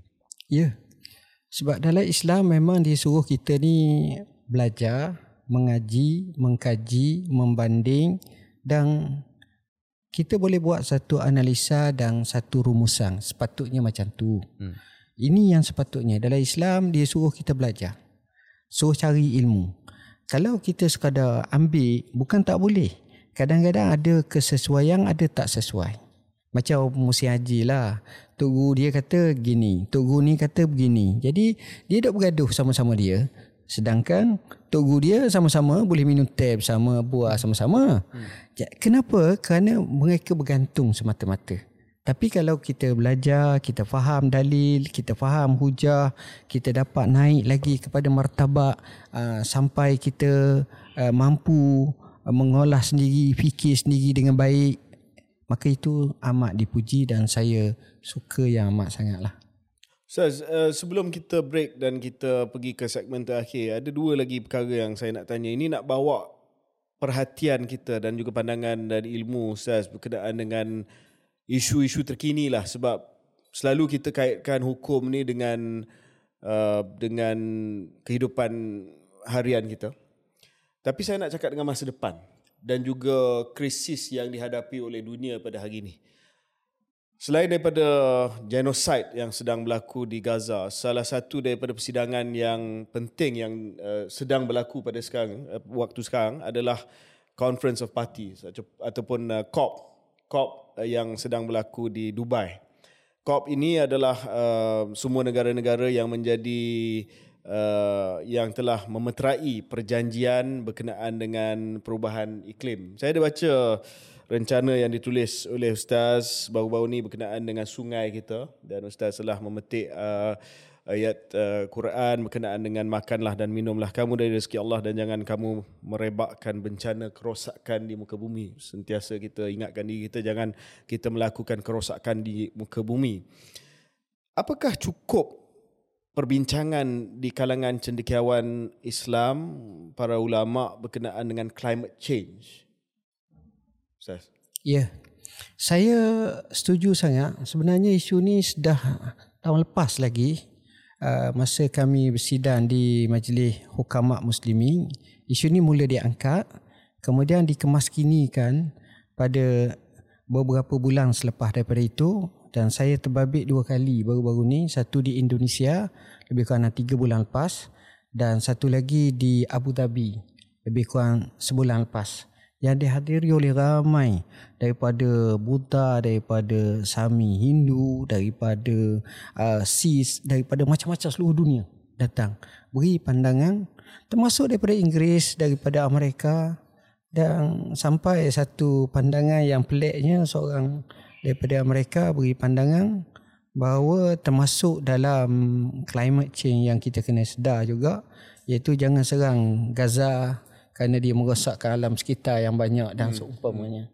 Dan alhamdulillah semalam uh, Syekhul Azhar bersama dengan uh, Baba Francis ataupun Pop uh, beri ucapan secara live berkenaan dengan isu climate change uh, sebagai apa ni dua pengusi bersama uh, atau ucap utama uh, di mana beliau sekali lagi menerangkan dengan tegas hendaklah diberhentikan serta merta serangan ke atas Gaza dan ini pencabulan dan juga terkait dengan isu uh, apa yang dinamakan sebagai apa ni alam sekitar ni perubahan iklim yang perlu kita tengok. Uh, usaha seperti ini dia digabungkan dengan negara. Uh, Alhamdulillah tempat yang kami pergi di Emirat itu uh, kerajaan sana mengambil kecanaan yang amat tinggi dan mereka banyak dah uh, guna uh, dalam zon-zon hijau dalam uh, penggunaan uh, sedikit dari segi alat-alat karbon dioksida dan seumpamanya dan sudah mula. Uh, Saya sebut ni ustaz sebab uh, banyak negara Islam juga adalah pengeluar minyak. Ya. Yang menjadi antara punca kepada masalah uh, perubahan iklim ni. Ya, betul. Uh, tapi alhamdulillah ada dah penggunaan-penggunaan yang terbaik dan saya ingat Malaysia juga uh, dengan kepimpinan yang ada pun boleh melihat ke ke depan lah dalam isu ni. Satu lagi Ustaz, uh, ni perkembangan teknologi lah dan ini saya pun saya ada baca rencana yang ditulis sekali lagi oleh Ustaz berkenaan dengan kecerdasan buatan, artificial intelligence. So sekarang ni kalau kita pakai chat GPT, uh, Ustaz, ya, kita boleh letak apa-apa prompt dan AI tu artificial intelligence tu dia akan jawab lah dia akan jawab dia akan karang uh, essay dia akan buat rencana kita tak perlu buat apa-apa adakah uh, di kalangan ulama sudah fikir berkenaan dengan hukum dan juga etika AI dari sudut Islam? Katalah contoh uh, satu hari nanti dia tak tanya mufti lagi. Dia tanya Chat GPT. Ya. Yeah. Dan Chat GPT bagi jawapan. Okey. Saya setuju dengan apa yang ini termasuk dalam soalan-soalan yang dipanggil qadha yang mustajiddah dan baru-baru ini saya hadir seminar fatwa antarabangsa di Emirat Arab Satu yang dipengusikan oleh Fadilatul Syekh Alamah Syekh Abdullah bin Bayyah yang menjadi pengurusi dan yang juga menjadi mufti besar di Emirat. Uh, dalam perbahasan kertas kerja yang banyak itu salah satunya AI. Dan dalam perbahasan itu juga penekanan kepada etika dan dalam etika tersebut ada beberapa perkara yang mana kita juga kena ingat bahawa chat GPT ni dia tidak mukallaf. Yang mukallaf punya orang. Sebab tu mufti tu dia ada sifat dia. Sebagaimana yang disebut oleh Syekh Ibn Hamdan Al-Harrani Al-Hambali dan kitabnya Sifatul Mufti wal, wal Fatwa wal Mustafti. Jadi bila kita tengok betul-betul maka meraihkan seperti ini penting. Kami bila ditanya soalan ini kami telah jawab dan kami katakan dalam bab yang lain okey. Tapi dalam bab tertentu terutamanya agama maka seelok-eloknya jangan. Kenapa? Sebab bila kita tanya sesuatu dia mungkin kumpul tapi tidak sesuai dengan tempat kita. Dan mungkin caranya tak kena. Bila cara kami cuba tengok. Contohnya nak tanya tentang uh, sifat Allah. Saya nak tanya tentang sifat kalam Allah. Saya nak tanya tentang umpamanya rupa Nabi Allah Isa, rupa Nabi Allah Muhammad Nabi Muhammad sallallahu Kadang-kadang dia terpaksa jawab soalan ni sensitif. Soalan ni tak boleh. Soalan ni dia tak akan menepati. Dan kadang-kadang bila dia jawab masalah itu bercanggah dengan apa yang sepatutnya. Sedangkan pendapat yang ni begini.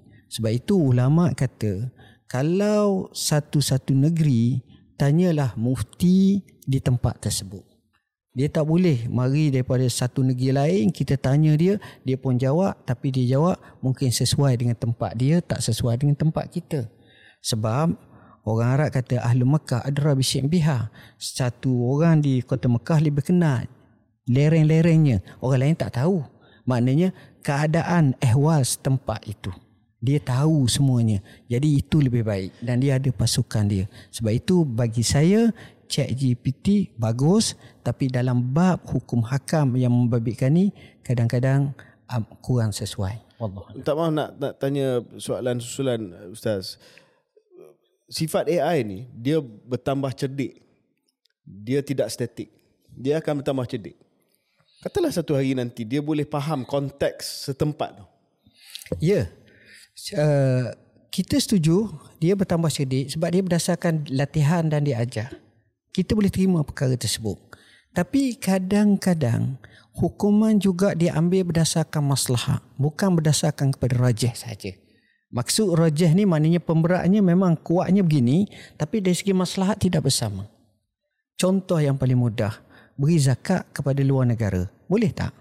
Boleh. Tapi kena raih rakyat kita dulu kena raih bergiang, kena raih bergiang. Hari ini keluar pandangan daripada uh, pengusi salah seorang daripada jawatan kuasa fatwa ulama sedunia sebagai contoh. Dia kata untuk Gaza boleh sampai 2 tahun ke depan dan boleh bagi zakat kerana dia termasuk dalam lapang asnaf semua dia berhak dapat. Jadi macam mana kita nak buat? Jadi di situ mungkin kita kata bukan kita kena bagi semua sana. Orang kita pun ada agak miskin, susah. Jadi di situ mungkin sebahagian kita bagi kat mereka, hak kita ni teruskan berjalan sama-sama. Jadi adakah baik macam tu? Ya, dia baik macam tu lah. Cuma mungkin untuk menutup segmen ini KJ dan Ustaz yep. ialah kesedaran di kalangan kita lah.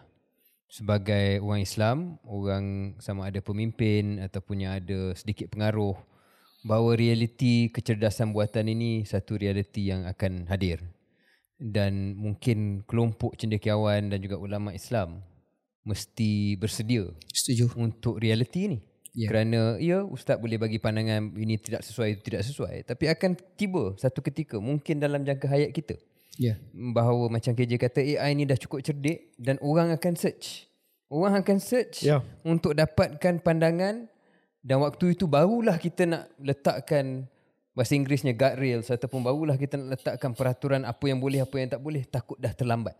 Jadi saya harap bukan hanya ini perkara ni bukan hanya Malaysia lah perkara ni satu dunia uh, perlu ada satu pandangan di kalangan tokoh dan cendekiawan Islam bagaimana mengurus realiti yang akan hadir. InsyaAllah setuju.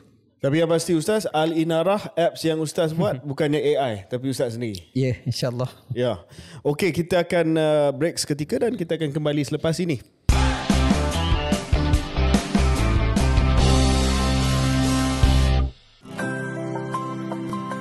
UBB Amana. From trust services to wealth planning and wealth preservation, our vast experience makes us a leading organization in the trust industry in Malaysia. UBB Amana has pioneered the UBB Cash Trust, a trust that provides swift cash for expenses and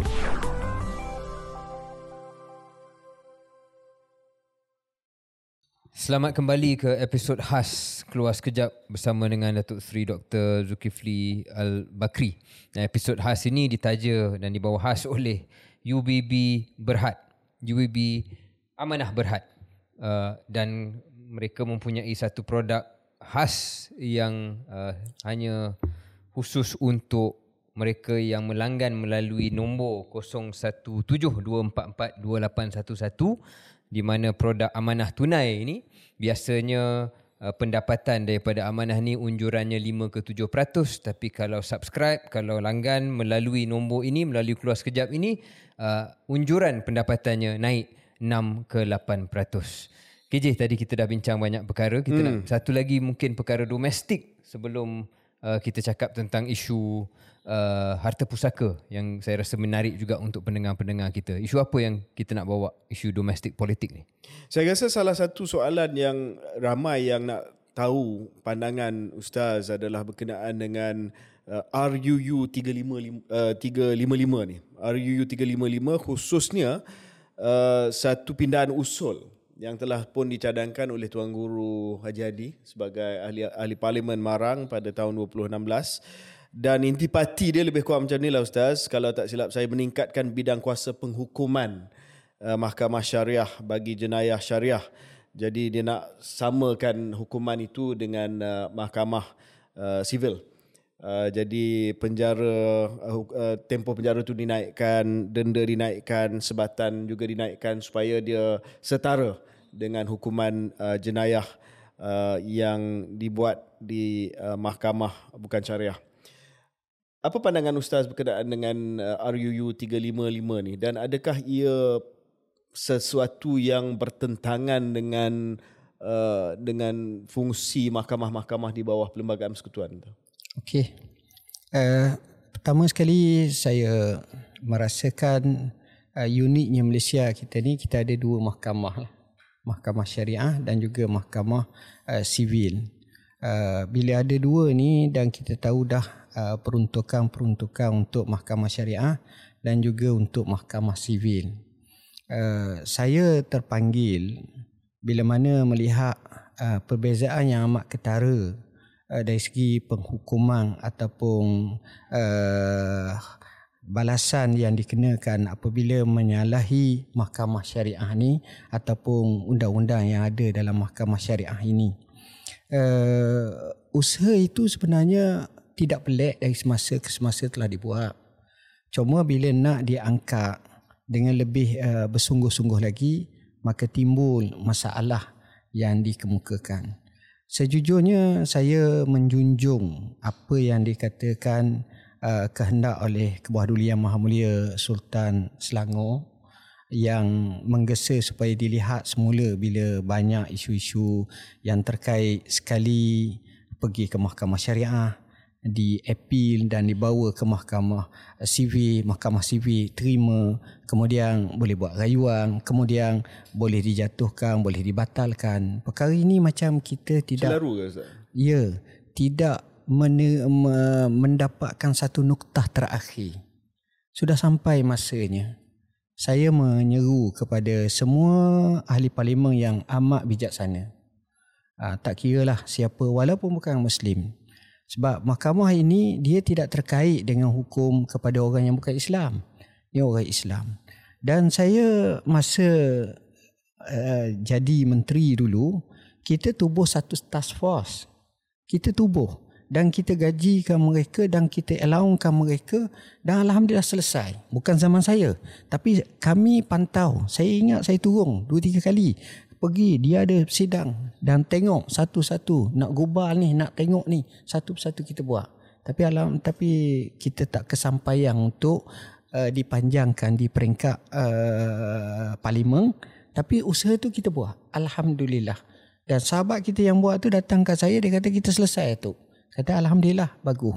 Jadi konsep yang saya nak ni kebetulan saya cakap uh, hati kita kita rasa letih.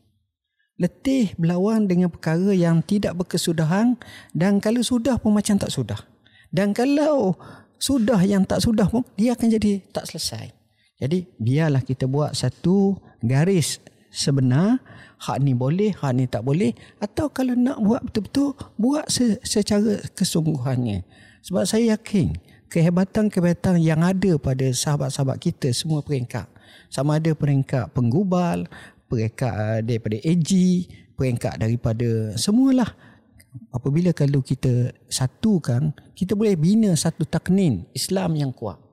Ah, saya ingat apa yang dikatakan oleh guru kami almarhum Dr. Wahbah Zuhaili. Dia juga tokoh Ma'al Hijrah di Malaysia ni, orang Syria.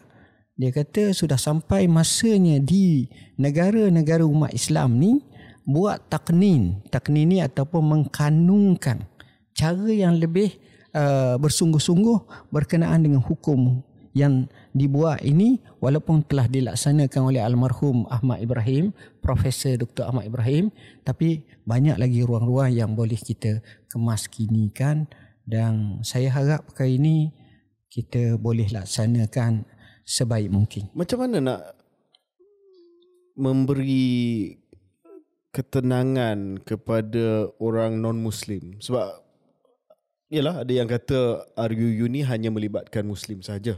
Yeah. Sebab ni undang-undang syariah.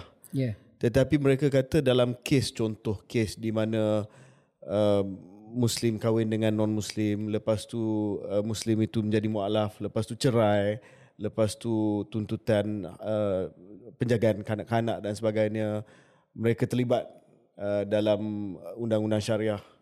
Apa cara kita nak bagi penjelasan kepada mereka? Ya, yeah, betul. Uh, memang saya setuju sangat. Yang pertama sekali Eh, semua perkara-perkara ini terdapat di mahkamah syariah dan mahkamah sivil. Seboleh-bolehnya kita kena identify dan kita kita tengok isu-isu yang biasa akan menjadi uh, pertikaian. Isu-isu tersebut maka kita buat round table ke kita akan buat satu jawapan yang tuntas setiap satu tu. Hmm. Bila kita buat yang ini kalau perlu kepada tindakan saya rasa cukup baik. Uh, mungkin boleh akak kepada ketah kabinet melalui AG dan seumpamanya kemudian seterusnya diluluskan ataupun masuk ke apa ni parlimen. Ha, jadi masalahnya kalau kita buat payah payahlah. Kalau mudah mudahlah ha, benda tu kita boleh buat sebenarnya. Insyaallah. Saya yakin semua orang nak ke arah lebih baik. Cuma cara pen, pe, uh, persembahan cara pengenalan dan cara penyampaian tu mesti kena bijak dan mesti kena kena smart lah sebab saya ingat KJ ni dalam majlis uh, kabinet dia boleh mempengaruhi masa saya tengok tu pandangan-pandangan dia orang terima semua. Ha, jadi bila orang nak terima ni jadi orang akan fikir kenapa orang boleh terima. Jadi bagi saya kalau kita ada evidence yang kuat, bukti hujah dan sebab yang mana sabah uh, tidak menzalimi orang semua sekali nak selesaikan masalah banyak benda yang akan jadi lagi mudah insyaAllah. Mungkin juga sebagai penutup segmen ni soal RUU 355 pemekasaan undang-undang syariah dan sebagainya berkait dengan apa kita cakap sejam tadi ustaz persembahan pemimpin Islam itu apabila membawa imej Islam tu kena elok hmm. setuju kalau yang membawa imej Islam tu tak berapa nak elok dah tentulah non muslim yang yalah yang memang tak suka tu tak sukalah kita buat yeah. macam mana pun mm. tapi saya yakin ada yang menunggu untuk melihat indahnya Islam tu macam mana dan mungkin kita dalam kelas politik ataupun political class lah, kelompok politik ini masih lagi tak berjaya untuk mempersembahkan keindahan Islam tu dalam titah eh dalam tindak uh, tanduk kita. Jadi itu sendiri menjadi tanggungjawab pemimpin ataupun orang politik yang beragama Islam lah. To show Setuju. the best face of Islam. That's how you win over people. Saya setuju dengan cara ada banyak tafsiran baldatun tayyibatun wa rabbun ghafur. Tetapi hmm. bagi saya antara dia ustaz kalau saya khilaf perbetulkan saya adalah pemimpin yang yang menunjukkan image yang adil kepada kepada semua yang memperjuangkan keadilan yang menjadi seperti idola ustaz juga dan saya hmm. Saidina Umar Abdul Aziz hmm. yang saya rasa memperjuangkan prinsip keadilan itu Setuju. bagi semua tak kira lah muslim ke non muslim. Ya. Yeah. Ustaz, uh, penaja kita UBB Amanah Berhad datang jumpa dengan Syaril dan saya dan mereka kata selain daripada produk amanah tunai yang dipromosikan pada episod keluar sekejap pada kali ini, mereka juga bangkitkan isu pewarisan harta orang Islam. Kalau kita tengok rujuk kepada kenyataan laporan yang dibuatkan oleh Amanah Raya pada tahun ini, dana tertangguh ataupun wang menunggu tuntut dituntut yang tersim, yang disimpan adalah lebih daripada 500 juta ringgit. Dan seperti mana ustaz pun tahu tentang pengurusan uh, harta orang Islam ni. Macam-macam isu yang bangkit, kegagalan waris mengemukakan dokumen yang lengkap, pertikaian antara waris dan sebagainya. Ada yang sekarang ini sudah pun mula sediakan wasiat supaya benda ni tidak menjadi rumit. Ya sebab tadi awal rancangan episod kali ini Syarif tanya pada saya saya kata saya tak sediakan lagi. Sebab saya berpandangan bahawa kita serah kepada hukum faraid sajalah. Tetapi masalah ini telah menyebabkan pelbagai uh, cabaran terutamanya uh, wang yang menunggu dituntut yang tak dapat diselesaikan ada kes sampai bertahun-tahun sebelum diselesaikan apa pandangan ustaz sebagai seorang pemikir Islam dan bekas mufti berkenaan dengan harta uh, pewarisan harta ni dan masalahnya. Ya. Saya amat setujulah dengan apa yang ada uh, sahabat-sahabat kita yang mengambil satu inisiatif seperti UBB Amanah Berhak dan lain-lain lagi lah yang cuba untuk memudahkan isu uh, tanggungjawab selepas mati ini. Uh, apa yang berlaku itulah yang berlaku. Dan Memang masa saya jadi mufti pun sendiri Ada yang datang cerita harta berkian-berkian banyak Tapi tak selesai Sampai di mahkamahkannya Jadi perkara ni kita tak nak berlaku Kalau boleh apa-apa yang berlaku tu Kita ambil masa Sebab bila seorang mati Harta dia tu mesti kena selesaikan empat Sebaik mungkin Pertama dia dari segi urusan jenazah tu ambil harta tu lah Kedua, hutang dia dengan Allah. Dia ada buat haji tak lagi, dia ada tinggal puasa, kena bayar uh, kifarah ataupun fidyah puasa dan seumpamanya. Yang ketiga dia ada tak nazar dan dia ada tak umpamanya kita kata nak wakaf yang disebut selesaikan. Nombor dua, dia dengan manusia, dia ada hutang tak dengan manusia? Kalau dia ada hutang, dia kena bayar dulu hutang-hutang manusia. Nombor tiga, seterusnya dia ada wasiat tak? Harta saya sepertiga, seperempat, sepuluh, sepuluh ribu ringgit ke untuk bagi ke masjid ni, anak yatim ni, kepada orang susah ni, begini-begini, selesai dulu. Yang seterusnya, pesaka ataupun faraid. Sebab Nabi SAW sebut al-hikul faraid bi ahliha. Kamu kena selesaikan beri harta pada ni.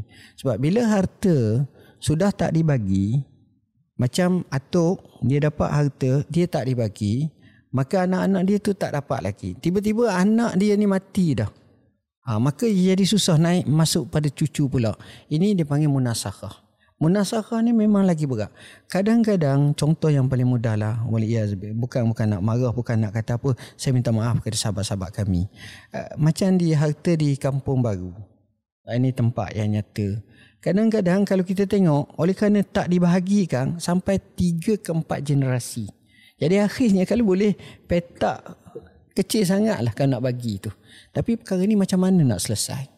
Yang ini bagi saya setiap orang tu dia kena ada satu tindakan inisiatif sebelum dia meninggal dunia berapa harta dia senaraian dia. Oleh kerana sebelum tu dia tak tahu maka dia boleh bersegeralah. Dia boleh bersegera. Uh, buat dulu apa? berapa yang dia nak bagi apa yang nak ni saya rasa itu lagi baik Ustaz saya, kalau boleh saya mencelah sikit minta izin uh, ada yang akan kata bukankah undang-undang ataupun hukum faraid itu dah jelas. Tak perlu untuk kita memandai-mandai mengubah apa yang sebenarnya dah ditetapkan. Jadi bagaimana nak harmonikan antara kedua-dua apa yang Ustaz cakap tu, realitinya dan juga uh, apa yang tertulis Setuju. dalam. Tapi siapa yang akan melaksanakan selepas daripada meninggal? Saya contoh anak saya, nombor dua, saya sama saya, namanya Hamad. Dia meninggal dunia. Kanser. Kanser perut dengan tahun lepas. Sebelum dia meninggal, saya bercakap dengan dia. Saya kata, Mak, boleh tak Mak? Kalau harta Mak ada-ada ni, Abah uh, cadang beberapa perkara. Ha, apa dia bah? Pertama, sebahagian tu kita bagi kepada adik-beradik amak semua buat pergi ke Mekah, buat umrah untuk mereka semua dan buat murah untuk emak semua sekali so. Ha, dia kata setuju sangat. Kedua, harta mak ni kita nak bagi kepada wakaf sebahagian. Eh setuju. Sebahagian lagi mak boleh tak saya abah nak uh, buat korban setiap tahun untuk mak. Ah, dia kata boleh. Jadi saya pun buatlah alam ni. Tapi oleh kerana ada di tabung haji kita tak ada macam UBB ni, tak ada ni. Eh nak pergi payah kata harta ni kena surat ni. Kata saya ni bapak kan, you takkan tak kenal saya. Kenapa payah sangat? Oh, tolak gini lah. Ai kata apa benda ni? Saya kan jadi ni dulu. Eh tak kena gini. Allah, you kena ada lah apa ni. Ha. Kementerian Agama. You kena ada lah sikit kena faham. Tak, tak boleh kena gini. Ya Allah. Kadang-kadang strict macam ni kita pun jadi pening lah. Jadi Islam ni tak boleh lah. Benda tu kita ni memang betul. Bukan IC pun ada ni pun ada. Jadi benda tu saya kata kalau macam tu memang UBB sesuai lah. Jadi selesai dah pembahagian ni dia tunjuk surat gini-gini. Hak apa yang kita nak. Jadi yalah tertangguhlah dalam sebulan dua. Hmm. Ha, jadi saya selesai semua dalam masa empat bulan selesai habislah semua sekali. Wallahualam. Lepas ni kita dudukkan Ustaz dengan UBB Amanah sekali lah. InsyaAllah. Ustaz sendiri pun boleh. InsyaAllah. Boleh melanggan bersama dengan mereka. Okay. Allahualam. Ya, uh, kepada pendengar kita, sekali lagi uh, UBB Amanah Berhad menyediakan amanah tunai, amanah pendidikan juga, amanah keluarga dan juga amanah insurans. Tapi yang uh, produk yang uh, dipromosikan uh, pada hari ini adalah uh, amanah tunai. Terutamanya uh, bagi mereka yang nak simpan bersama dengan UBB Amanah Berhad uh, khusus untuk uh, kematian dan uh, pewaris ataupun mereka yang telah pun disebut dalam uh, wasiat ataupun dalam uh, dokumen amanah itu akan terus dapat uh, wang tunai. Dan untuk makluman pendengar penonton bila saya bincang dengan pihak pengurusan UBB Amanah boleh tukar. Maknanya kita boleh namakan pewaris pada hari ini kalau besok-besok kita nak ubah pun boleh ubah dengan mudah tak ada masalah. Itu kelebihan uh, produk produk uh, amanah tunai ini. So, uh, sebelum kita uh, tutup perbincangan yang panjang lebar pada hari ini. Saya nak tanya sikit pengalaman Ustaz sebagai menteri dulu. Ini berkenaan dengan wang zakat yang diuruskan oleh Majlis Agama. Uh, khusus di bawah Ustaz waktu mufti dan juga menteri uh, Mawib lah Majlis Agama Islam Wilayah Persekutuan. Ada pernah keluar laporan audit beberapa tahun yang untuk beberapa tahun yang lepas 2019 yang mengatakan bahawa ada sebahagian agihan wang zakat asnaf fisabilillah yang tidak digunakan ya teguran teguran um, sebahagian besar digunakan dengan baik tapi ada juga yang tak digunakan adakah ustaz uh, berpuas hati dengan pengurusan uh, duit zakat di Malaysia sebab persepsi dia persepsi dia mudahlah duit zakat ni berjuta-juta kadang-kadang berbilion-bilion uh, bergantung kepada negeri tapi kita masih lagi ada orang miskin. Ya. Yeah. Uh, pertama sekali saya uh, terlalu optimis uh, apa yang dilakukan oleh PPZ ataupun lembaga zakat atau seumpamanya majlis agama makin lama makin baik sebab mereka cuba memperbaiki dari satu kepada satu yang lain. Kedua, zakat ni dia ada lapang asnaf yang telah ditetapkan. Saya terbabit secara langsung kalau di wilayah Setuang, bila kita tengok pembahagian tu, bila satu-satu nak diluluskan pembahagian, dia kena masuk kepada majlis fatwa ataupun majlis perundingan hukum syarak.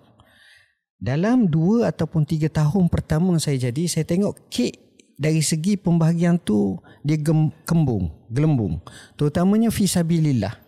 Tapi ada bak ariqab, bak hak jenis asnaf, asnaf yang wajib tu ada yang kurang yang amat sangat. Jadi kita ubah semua, kita kata kita kena baiki balik dan kita besarkan skop. Dan Alhamdulillah selepas diubah, kita boleh menyamaratakan ataupun mendekatkan lagi supaya memang fakir miskin nombor satu tapi yang lain pun boleh dikembangkan lagi. Jadi akhirnya uh, perjalanan pembahagian di wilayah Persetuan sebagai contoh dan juga negeri lain lah termasuk Selangor mula nampak ke arah kebaikan. Itu yang saya tengok. Cuma kita kena faham bila dibayar ataupun diberi zakat uh, dia tidak mungkin lagi kita buat untuk keseluruhan sebab uh, jumlah mereka yang biasanya akan dibuat pemutihan dari semasa ke semasa orang ni masuk orang ni keluar tapi bila berlaku ekonomi berlaku begini berlaku covid berlaku ni naik tu melampau jadi yang ini memang tak dan cover lah. Yang ini memang tak dan cover. Sebab itu saya mengambil kesempatan. Kalau boleh uh, sahabat-sahabat kita keluarkanlah zakat kepada badan-badan zakat negeri masing-masing. Sungguh-sungguh. Dan saya beri sikah dan kepercayaan kalau wilayah persatuan setahu saya. Semasa saya jadi mufti dan jadi menteri, kita bagi semaksimum mungkin. Dan peruntukan-peruntukan itu biasanya uh, dihabisi kecuali adalah baki untuk ad hoc dan seumpamanya. Wallahu So tak perlu ragui. Tak perlu insya-Allah. Insya-Allah. Ustaz, um, kita nak masuk ke mungkin topik terakhir, topik antarabangsa. Ya. Topik yang sudah tentu mendapat perhatian seluruh umat manusia, bukan hanya seluruh umat muslim iaitu tragedi genosid yang masih berlangsung uh, di Gaza. Saya uh, nak membuka topik ini Ustaz dengan balik apa yang Ustaz kata dua kali bagaimana kalau orang Islam bersatu ada ketumbukan uh, untuk memberikan kesan kepada sesuatu yang kita mahukan dan saya rasa tak ada contoh yang lebih sesuai untuk mengupas apa yang Ustaz katakan itu dalam melainkan dalam isu Gaza ini iaitu keadaan di mana keterlihatan negara-negara Islam masih tidak ada satu kesatuan untuk melakukan tindakan yang boleh memberi kesan langsung kepada apa yang sedang berlaku. Adakah ini satu trend di mana uh, kuasa bukan Islam dan kuasa barat telah berjaya memecahkan kesatuan negara-negara Islam? Ataupun ini memang masalah lama orang Islam iaitu susah sangat nak bersatu? Ya. Yeah. Yalah kalau kita bincang isu seperti ini memang satu isu yang sejagak. Saya ingat berapa kali dah. Lebih kurang dah lima tahun lepas ada dibuat di Putrajaya. Dia panggil seluruh dunia. Uh, tokoh-tokoh Islam bincang bab Palestin. Saya hadir. Mereka pun sebutlah hujah begini, begini, begini, begini. Datang seorang bagi tahu apa yang kamu bincang ni semua telah dilumati dan diperhalusi oleh Israel satu persatu. Jadi apa yang tindakan tu semua telah disebut satu-satu. Saya pergi ke Mesir macam mana masa persidangan Presiden uh, Palestin masa tu kata ada lebih 200 resolusi yang terkait dengan Palestin semua tu dijarah oleh Israel dengan mudah-mudah tak ada masalah apa-apa tanpa sebarang tindakan. Begitu juga kita akan tengok uh, kita tak mampu. Ada seorang syekh tu namanya Dr. Abbas Shuman ceramah. Masa tu Golda Meir, dia menteri pertahanan Israel. Dia tengok waktu pagi selepas dia membantai Palestin, dia tak boleh tidur malam. Bila dia bangun pagi esok dengan tak boleh tidur ni, dia jaga tengok tak ada apa-apa berlaku, dia kata baru aku faham bahawa dunia Arab sedang tidur. Hmm. Tak ada apa-apa. Dan bagaimana Musa Dayang cakap depan khalayak ramai secara terbuka lalu uh, wartawan tanya ah, awak cakap ni awak tak bimbang ke puak-puak negara Arab dan Islam tahu dia kata aku tak bimbang sebab mereka ni bukan kaki membaca pun mereka akan sebut macam ni Tapi alhamdulillah Nabi sebut la tazalu ta'ifatun min ummati zahirin al-haq. Akan ada satu puak di kalangan umat aku, satu puak ya, bukan negara besar pun, hmm. satu puak yang akan bersama dengan kebenaran. Dan kita tengok sahabat kita menunjukkan sedikit kepenguasaan. Itu mencemaskan mereka. Mencemaskan mereka. Ini baru sedikit baru ni. Dan buka mata. Dan kita tengok, kita harap sekurang-kurangnya kita doa pada mereka.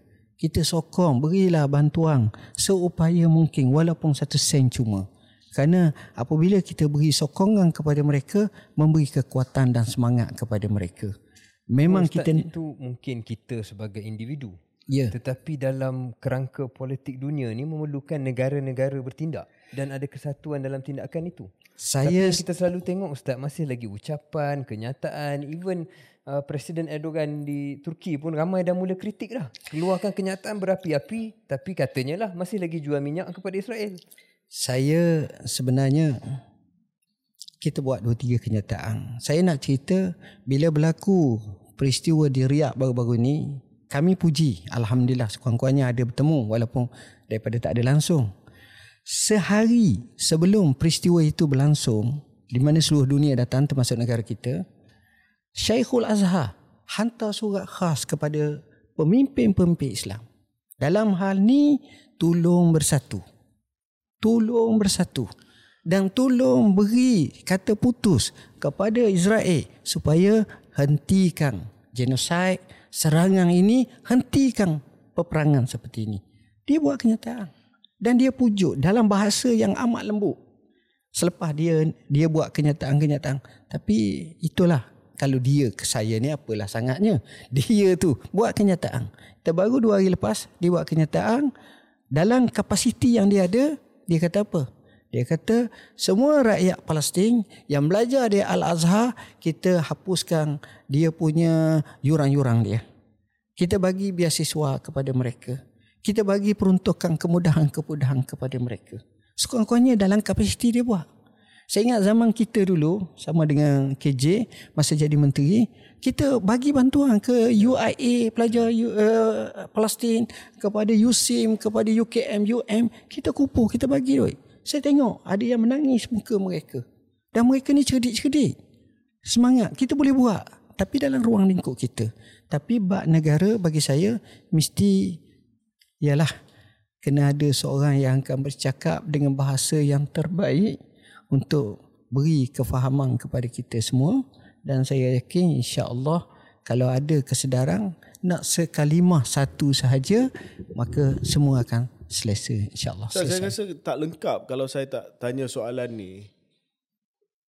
Tadi Syaril tanya sama ada kita tak dapat kesatuan ni disebabkan dipecah belah oleh dunia barat ataupun memang tidak pernah ada kesatuan dan perpaduan ummah.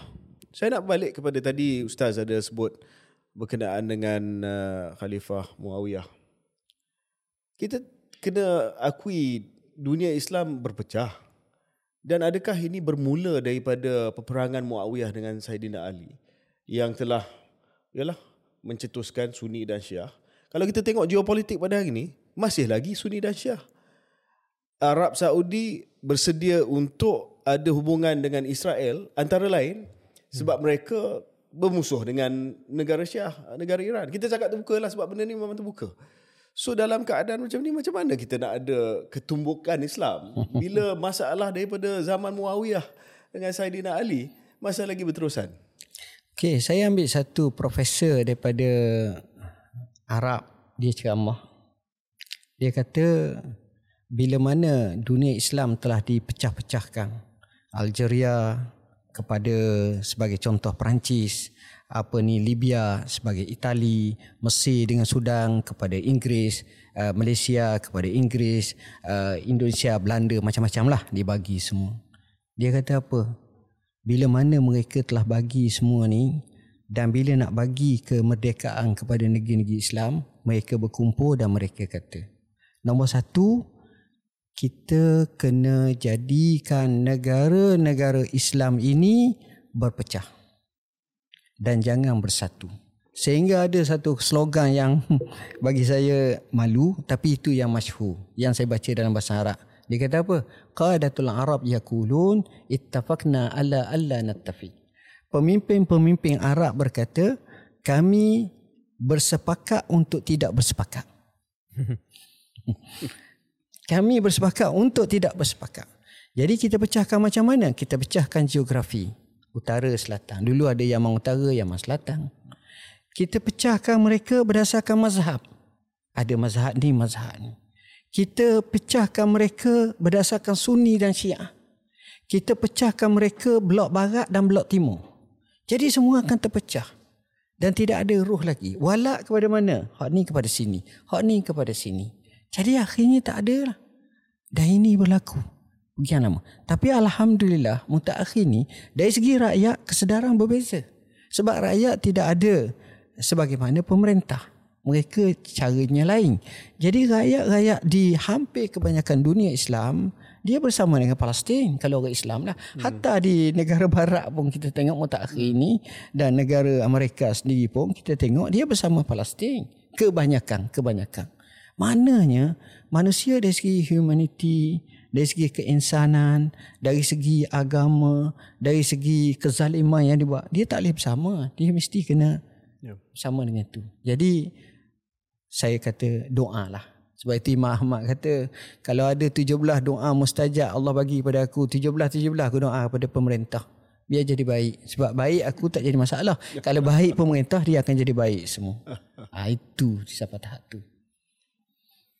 Cakap tentang doa Ustaz saya rasa tak tak lengkaplah episod ini kalau saya tak minta Ustaz berdoa khususnya bagi uh, umat Gaza. Yeah. Dan juga uh, umat Islam secara keseluruhannya tapi terutamanya kepada Gaza. Okay. Untuk kita mencapai keamanan di sana dan insya-Allah kemenangan bagi uh, orang Palestin. Okay. Bismillahirrahmanirrahim. Allahumma ya Allah ya Rahman ya Rahim ya Zin Zinjalali wal Ikram. Allahumma anjil mustada'afina minal mu'minin. Allahumma anjil mustada'afina minal mu'minin. Allahumma anjil mustada'afina minal mu'minin fi Gaza wa fi Palestin. Allahumma ya munzil kitab wa ya mujri as-sahab وهازم الأحزاب اهزمهم اهزمهم اهزمهم وانصرنا عليهم اللهم عليك بهم فإنهم لا يعجزونك اللهم إنا نسألك يا الله أن تنصر إخواننا المسلمين المظلومين المضطهدين خاصة في غزة اللهم انصرهم اللهم انصرهم اللهم قوي عزائمهم اللهم يا الله يا رحمن يا رحيم يا ذا الجلال والإكرام آتي يا الله آتي يا الله نفوسنا تقواها وزكها أنت خير من زكاها أنت وليها ومن ولاها اللهم ربنا عليك توكلنا وإليك أنبنا وإليك المصير حسبنا الله ونعم الوكيل ni'mal maula wa ni'man nasir. Rabbana atina fid dunya hasanah wa fil akhirati hasanah wa qina azaban nar wa arifnal jannata ma'al abrar. Ya aziz ya ghafar ya rabbal alamin. Wa sallallahu ala sayyidina muhammadin wa ala alihi wa sahbihi wasallam walhamdulillahi rabbil alamin. Amin ya rabbal alamin. Syaril saya rasa satu penutup yang uh, cukup sesuai dengan apa yang kita bincang selama dua jam hampir. Uh, Ustaz uh, Datuk Seri Dr. Zulkifli Al-Bakri. Terima kasih sangat-sangat sudi bersama dalam keluar sekejap. Terima kasih Ustaz. Jazakallah khairun kathira. Sama-sama. Saya tahu bahawa ramai yang telah menghantar soalan-soalan untuk Ustaz Zul pada hari ini. Terutamanya soalan-soalan berkenaan dengan hukum, soalan-soalan kemuskilan, soalan-soalan untuk kehidupan harian anda semua. Dan kita tidak sempat untuk tanya Ustaz Zul semua soalan dan tidak dapat dijawab semua soalan sebab banyak sangat dan sangat-sangat spesifik. Hmm. Uh, jadi saya ingin merujuk semua pendengar dan juga penonton keluar sekejap kepada aplikasi Al-Inarah. Aplikasi Al-Inarah yang telah pun dihasilkan oleh Datuk Sri Dr. Zulkifli Al-Bakri dan rakan-rakan beliau boleh didapati di Google Play Store buat masa ini dan di sini ada macam-macam macam-macam jawapan kepada soalan-soalan yang diajukan terutamanya melalui platform keluar sekejap. Ada kaitan dengan hukum ada kaitan dengan kemuskilan dan sebagainya. Boleh didapati di Al Inarah. Syaril dah download Al Inarah? saya tengah download sekarang. Saya tengah nak download. tengok sama ya. ada bukan hanya boleh tengok uh, jawapan atau saya boleh tanya soalan? Ya. Ha, kita bukan hanya uh, cari jawapan kepada soalan yang selalu ditanya KJ tapi kita sendiri boleh tanya. Ya. Dan tak pasti kalau tanya soalan pasukan mana lebih bagus Manchester United ataupun Liverpool dia akan sama jawab. sama ada dilayan ke tidak. Uh, saya tak tahulah mungkin tak dilayan sebab Ustaz Zul adalah penyokong tegar Liverpool. Tapi uh, inilah uh, jawapan untuk banyak soalan yang telah pun ditanya melalui platform keluar sekejap di aplikasi Al Inarah. UBB Amana. From trust services to wealth planning and wealth preservation, our vast experience makes us a leading organization in the trust industry in Malaysia. UBB Amana has pioneered the UBB Cash Trust, a trust that provides swift cash for expenses and